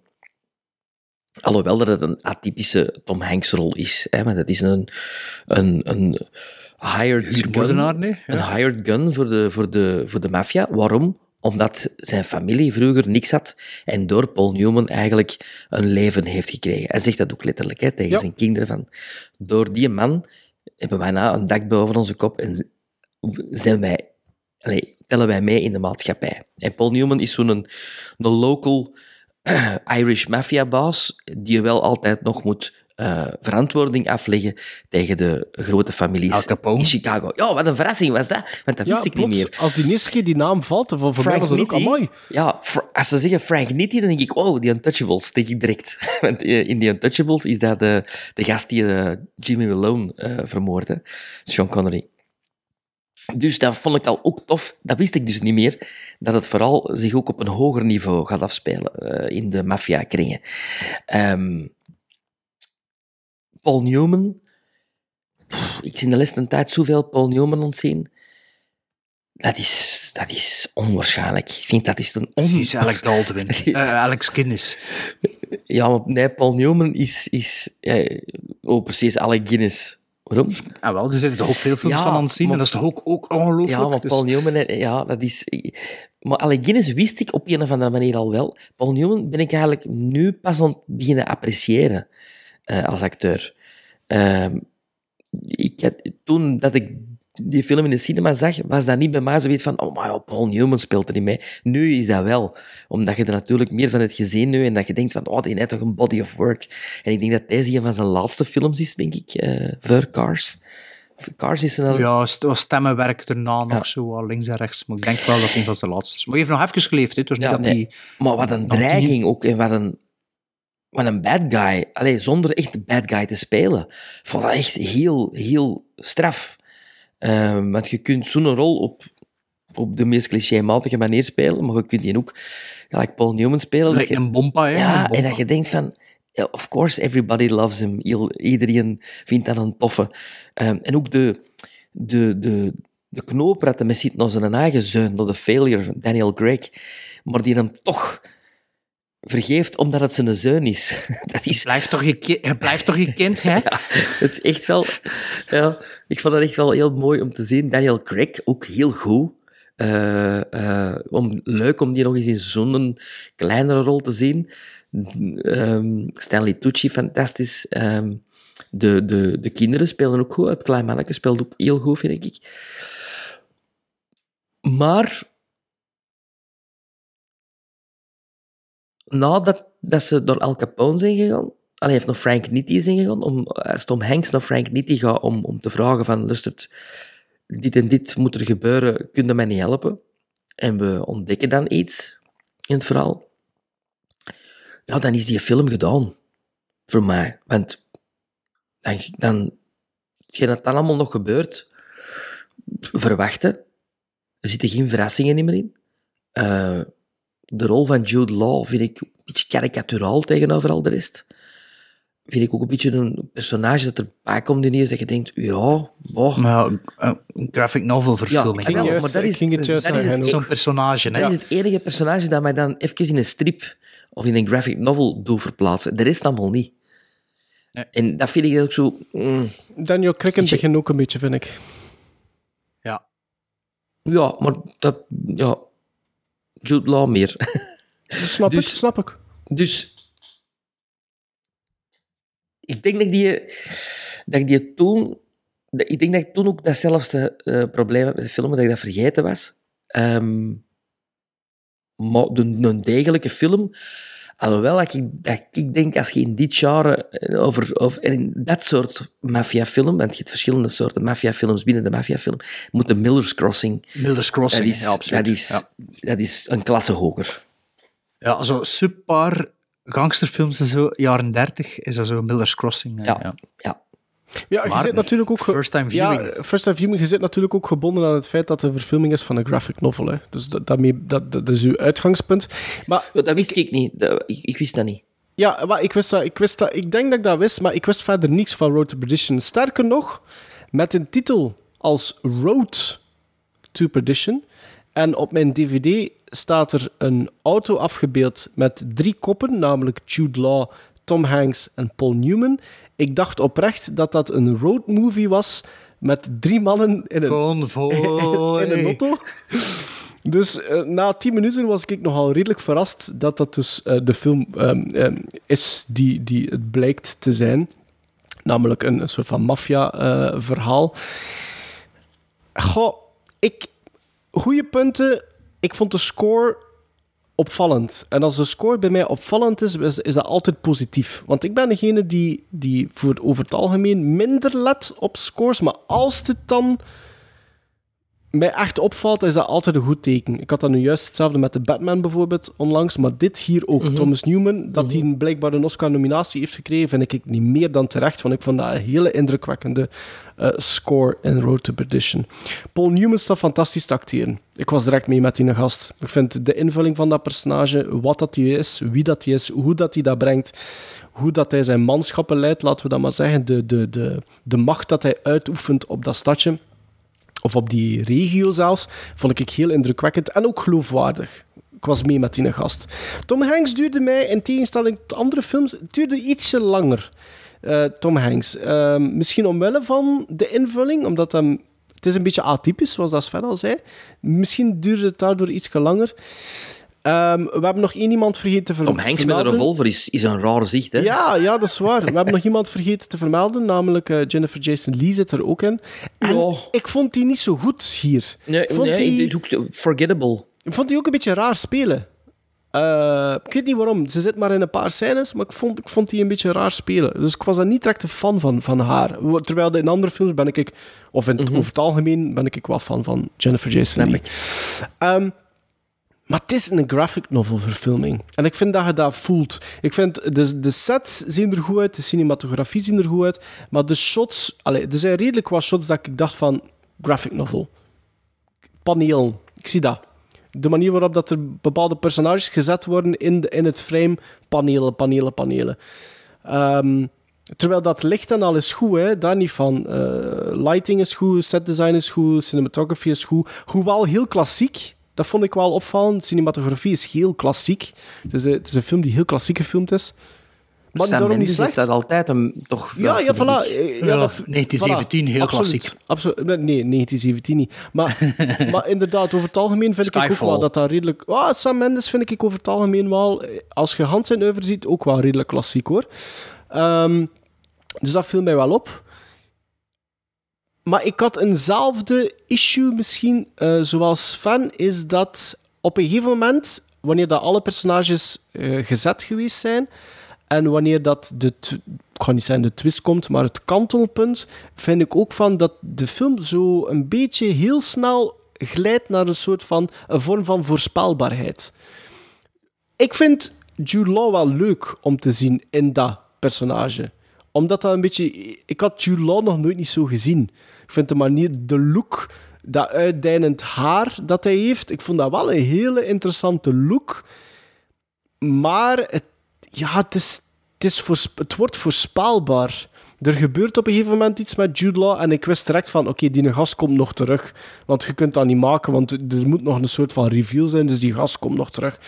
Wat dat er helemaal Ja, op het einde... het terug, die terugkomst is wel, ik vind wel een hele schoene Dat is een allee, hele mooie scène. maar, eh, heel goed gedraaid. Dat is een hele mooie scène, dat is heel goed Mag je verwachten, hè? Maar je verwacht het. Ja, de ja, uitkomst is zo voorspelbaar als iets. Maar je weet het eigenlijk al van scène 1, hè. Mm, dat, voice-over, dat- ja, maar dat, dat, Dat vind ik niet. dat, daar ga ik nog in mee. Zo van, dat blijft nog een klein beetje ambigu. Maar ik vind het een beetje... Ik vind het allemaal mooi. Het ziet er mooi uit. Het klinkt, het, het, het klinkt mooi. De personages zijn goed. De acteerprestaties zijn goed. Paul Newman, die jammer genoeg op een gegeven moment een beetje verdwijnt, vond ik eigenlijk wel spijtig. Want ik vond dat die... Ik keek daar heel graag naar. Naar Paul Newman in Road to Perdition. Dus het is een beetje spijtig dat die verdwijnt. Maar er zitten hele mooie shots in. Maar het, het, het over... Hetgeen daar resteert... Vind je niet dat, de, Ja? vind je niet dat Tom Hanks soms op J.K. Simmons trekt? Sommige... Maar, Door zijn snorretje misschien, ja, door zijn ja. Ja, sommige Ja. momenten doet echt aan. Maar hetgeen dat mij, voor mij vooral overblijft bij, bij Road to Perdition is één van... Ik voel de graphic novel in beeld en ik vind het voorspelbaar. Dat vooral. En dat vind ik een beetje jammer. Vond ik een beetje jammer. Ja. Ehm, dus zoals ik zei, derde keer dat ik eh, Road to Perdition gezien heb, ik wist ook weer niks meer van dat verhaal. Min of meer. Ja. Nee, eigenlijk wist ik niks meer van dat verhaal. Ik wist niet meer hoe dat juist eindigde. Ik wist nog wat flarden zo van ja, shots, allee, of stukken scènes nog, maar hoe dat precies in elkaar zat, wist ik niet meer. Dus ik wa- ik was eigenlijk wel blij om te herbekijken. Eh, de muziek, ja, de score is echt fantastisch. Hè. Dat is het eerste dat opvalt als die film begint. En ook hoe dat de, de, de film eruit ziet. Maar ehm, Doedelzakken, rest- doedelzakken ook in het begin.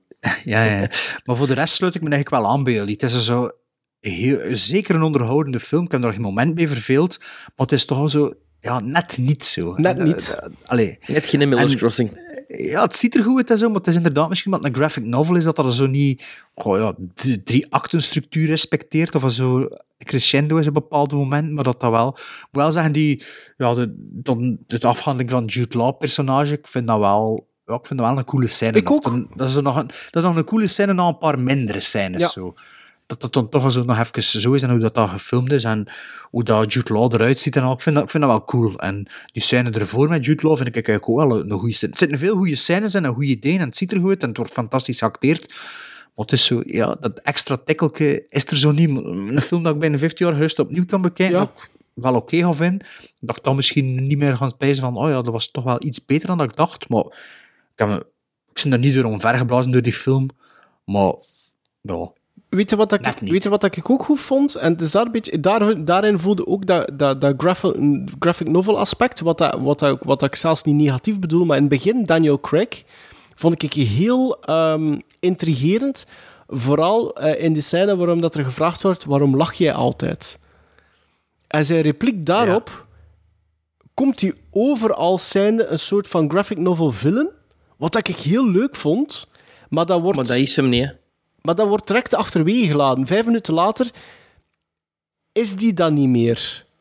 Nee, het is een zot. Een ja, beetje zo. het dupje van de familie ook. Voilà, ja. ja, ja. De, de- ja, het zwarte, het, Als lelijke als- eentje. Als, als het een echte zot zou zijn, dan lot hem zijn eigen niet opsluiten in een hotelkamer. Nee, voilà, snap je wat ik bedoel? Maar die scène wordt zo goed gespeeld, dat is zo goed geschreven ook. Allee, dat, dat wordt goed gebracht.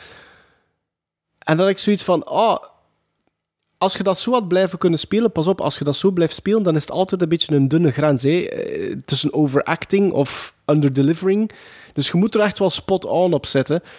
Maar dat wordt, dat wordt achterwege gelaten. Dat vond ik een beetje jammer. En dat is hetgeen dat bijvoorbeeld Jude Law wel... Die speelt perfect op die... Die weet hoe dat hij dat personage moet brengen. En die blijft dat zo ook spelen. Dat vond ik wel goed gedaan. En dan hoopte ik eigenlijk dat Daniel Craig achteraf... Luca Jude Law, maar, Jude Law maar twee of drie scènes. Allee, drie of vier scènes. hè. Ja, maar, het is- maar, het is- maar hij het is doet dat wel goed. vind ik. Ah, ik weet het Ja, niet. maar- Ik, vond, ik, Nou, ik vind dat ik het er vind goed dat op- ook wel oké. Ik vind dat er goed op. Ja.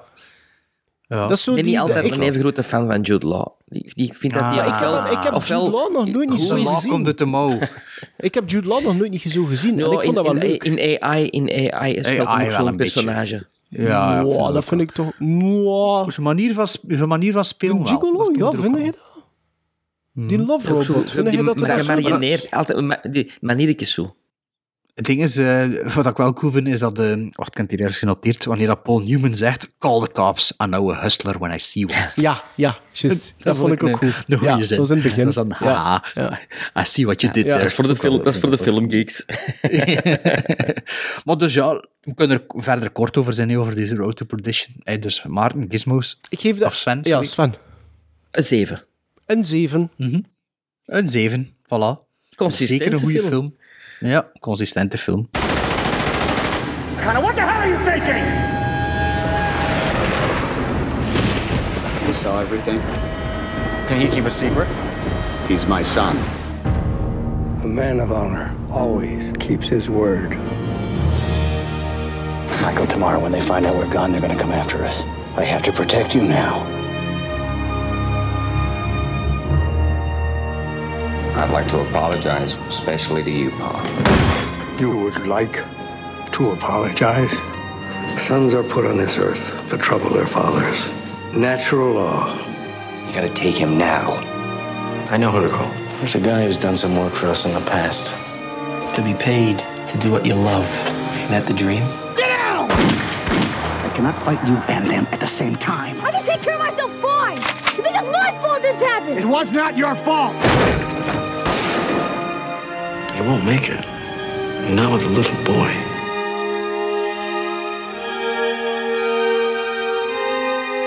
What are you gonna do? Just one last thing, and then it's done. Look out for the tractor, Mike. Watch out for the tractor! We made it. Oh, yeah, yeah, we made it.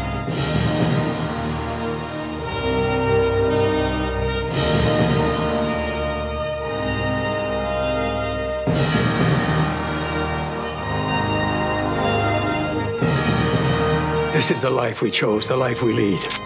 And there is only one guarantee. None of us will see heaven. Michael could.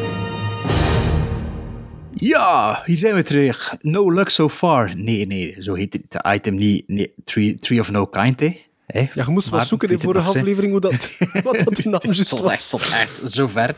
Dus Tree of No Kind, Gremlin Strike Back 2.0 in het nieuwe millennium. De nieuwe stijl.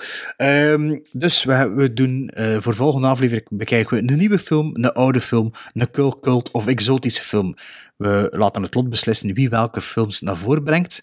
En die mocht er twee voorbrengen en de andere eh, host beslissen. Een klein beetje samenspraak met de aangever welke film het wordt. En ik heb hier dan net de drie namen in de randomizer gesmeten. Spannend. Randomizer. En dus het is eh, van, van nieuw, old en cult en exotisch. En voor nieuw is het Sven.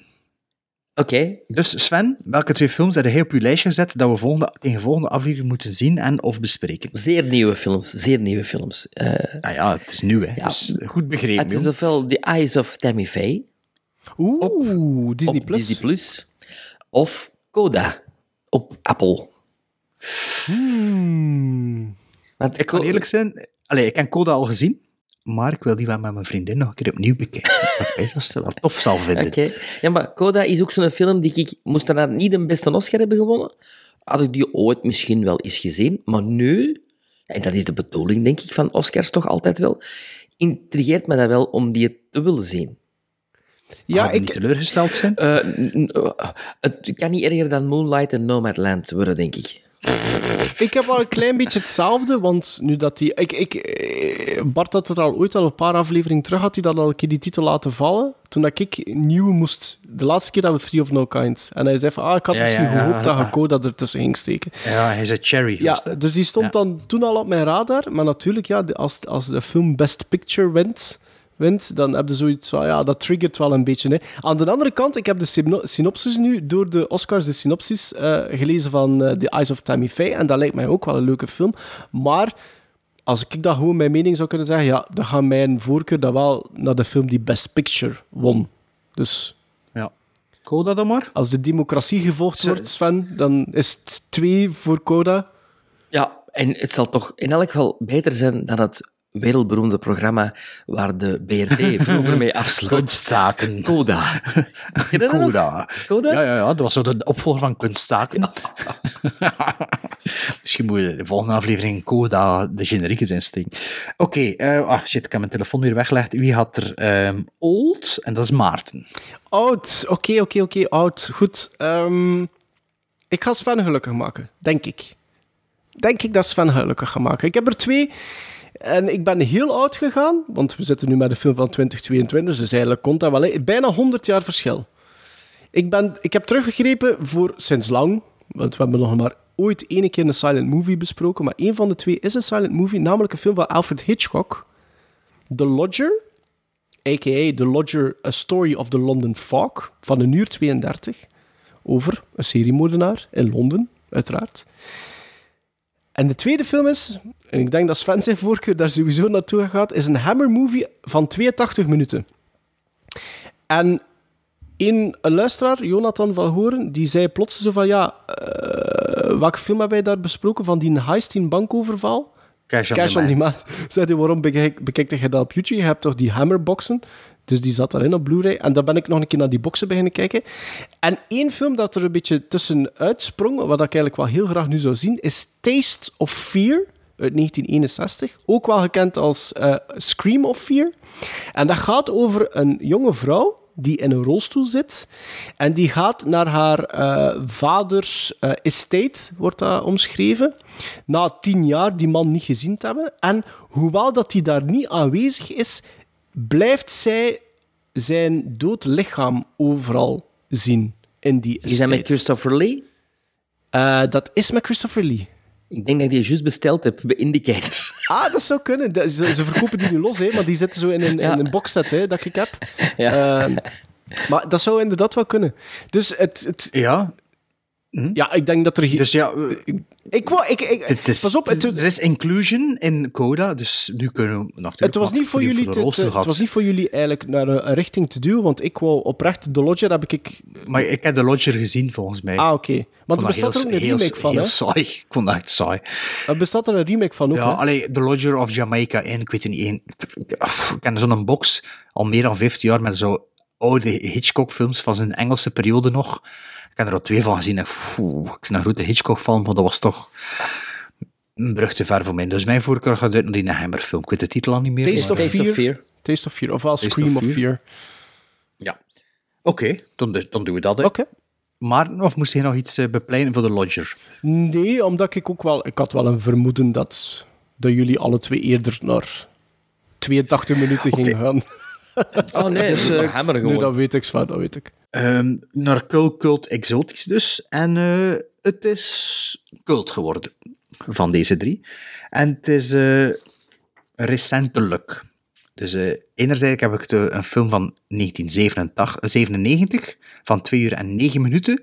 Anderzijds heb ik een film van 2015 van 1 uur en 59 minuten. De film van 1997 is een film die ik al lang opnieuw wil zien en die jullie ook al gezien hebben volgens mij. is een film van Paul Verhoeven, Starship Troopers. Ja, leuk. En de andere film is de film van Guillermo del Toro, van Nightmare Alley, waar we de vorige keer trouwens de synopsis niet van gegeven hebben van die film. Ehm, een film van 2015 met Sven zijn favoriete James Bond, Tom Hiddleston. En dan heb ik het over Crimson Peak, een beetje een ondergeziene Guillermo del Toro film. Dus de keuze aan jullie. Dat was de Dat is een moeilijke. Starship Troopers. Dat vind ik een moeilijke. Ik ga je zeggen waarom dat ik dat een moeilijke vind. Omdat Starship Troopers heb ik al, denk ik, twee of drie keer gezien. Dat is een van de eerste films dat ik ooit in de cinema gezien heb als, als jonge gast. Maar die een Arrow-editie van Crimson Peak staat hier al heel lang. En ik weet, ik, heb ken dat, ik, heb dat, ik, ik ben die film één of twee keer beginnen bekijken. En na een kwartier of twintig minuten verloor die film mij. En eigenlijk heb ik nooit niet doorgezet. Dus Crimson Peak zou voor mij een first-time viewing zijn. Voor- ja, ik heb dat ook nog nooit niet gezien. Maar nou, en, en dan was zou uw voorkeur gaan, Sven? Dat is de film, als je met die oplicht, zal ik die zien. Maar dat is dan niet een waar ik direct naar zou grijpen, Crimson Peak. Hoe lang duurt die, Bart? Twee uur en? Ik weet niet, ik weet niet waarom, hè, maar die, die, Een uur 59. die kaft spreekt mij niet aan. Maar dat is een vooroordeel natuurlijk. Daarom heb ik die ook nooit gezien, denk ik. Het is natuurlijk wel Del Toro, hè? Ik, ik, ik moet eerlijk zeggen, ik heb die gezien, ik weet er geen hol mee van. Ik weet er echt, ik weet er echt niks meer van die film. Het, het wordt ook wel inderdaad, het me, wordt ook wel eens een beetje aanzien van, het is een beetje de odd one out in dat oeuvre van Del Toro. Er wordt dan eigenlijk weinig over gesproken nog, vind ik. Of sowieso, te koer, is er dan nooit niet veel buzz rond geweest, vind ik. Mhm. Dus ik vind dat wel een interessante, maar ja, naar Starship Troopers zou ik gerust nog een keer kunnen kijken, hoor. Maar als ik dan moet kiezen, dan denk ik dat ik eerder voor Crimson Peak zou gaan. Eh, voor mij is het eenders, dus beslis maar. Maar is ook... Allee, ja. Ik, Crimson Peak heb ik nog niet gezien, dus dat is altijd leuk om af te vinken dan, hè. En met de nieuwe James Bond, is van. Absoluut. Of toch, of toch degene die het zou moeten zijn. Wie is dat? Tom Hiddleston en Kate Blanchett? Eh en eh in dings, Ja. Crimson Peak, ja, en, eh, ja, en dat ene meisje zo.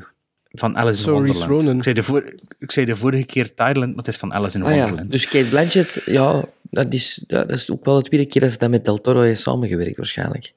Ah ja, inderdaad, inderdaad. Of meer misschien nog, speelt ze niet meer in Pacific Rim of zoiets? Daar speelt een andere James ah nee, Bond dat is. Mia, Mia Dinges, hè. Dat is... Mia Farrow. Nee, Mia... Kawakowski. Wasakowski. Ja, Ja, zoiets. ja, Ja, zoiets. Jesus Christ, sorry. Allee, dus Crimson Peak, ja. En Maarten, hoe noemt die film meer van u? Eh, Secrets Taste of of, the Ooze? Fear. Taste of Fear.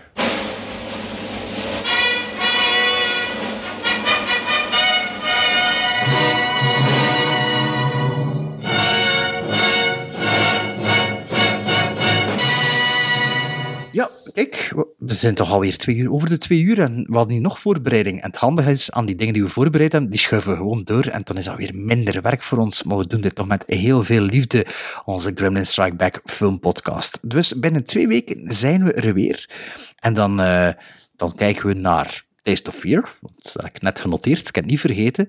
Dan kijken we naar Crimson Peak en dan kijken we naar, wacht, niet verklap Sven, een nieuwe film. Het was Coda, de Oscar-winnaar voor de beste film, die op Apple Plus staat.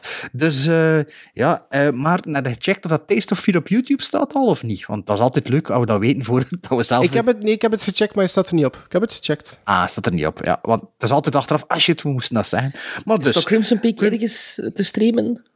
Oh, waarschijnlijk op Disney Plus zeker, maar ik zal nog maar zien. eh. Dus Crimson Peak, Taste of Fear, Coda, aflevering 157, merchandise te koop, gremlinstrikeback.bigcartel.com. Mooie dingen, mooie dingen, mooie dingen. Ehm, nog iets anders? Volg ons op sociale media. Vrolijk Pasen allemaal, hè. Een vrolijk Pasen, kijk eens naar Ben Huur. En, eh, of nee, dat is dan niks met Risen. Pasen te maken. Kijk naar. Risen. Risen, Risen van Kevin Reynolds. Oké, als je wilt kunnen naar Risen kijken Traditie, van Kevin traditie. Tradities zijn er om in ere gehouden te worden. En merch verkrijgbaar aan de kassa. Tot aflevering 157. Now, was that civilized? No, clearly not. Fun, but in no sense civilized.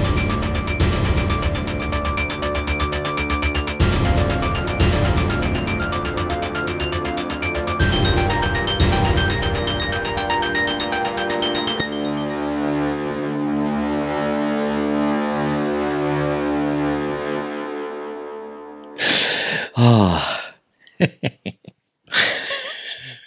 Dan Ik zo dat, dat, genoegzaam lachje. Ik weet zelfs niet waarom dat ik het vijf gegeven heb, jong.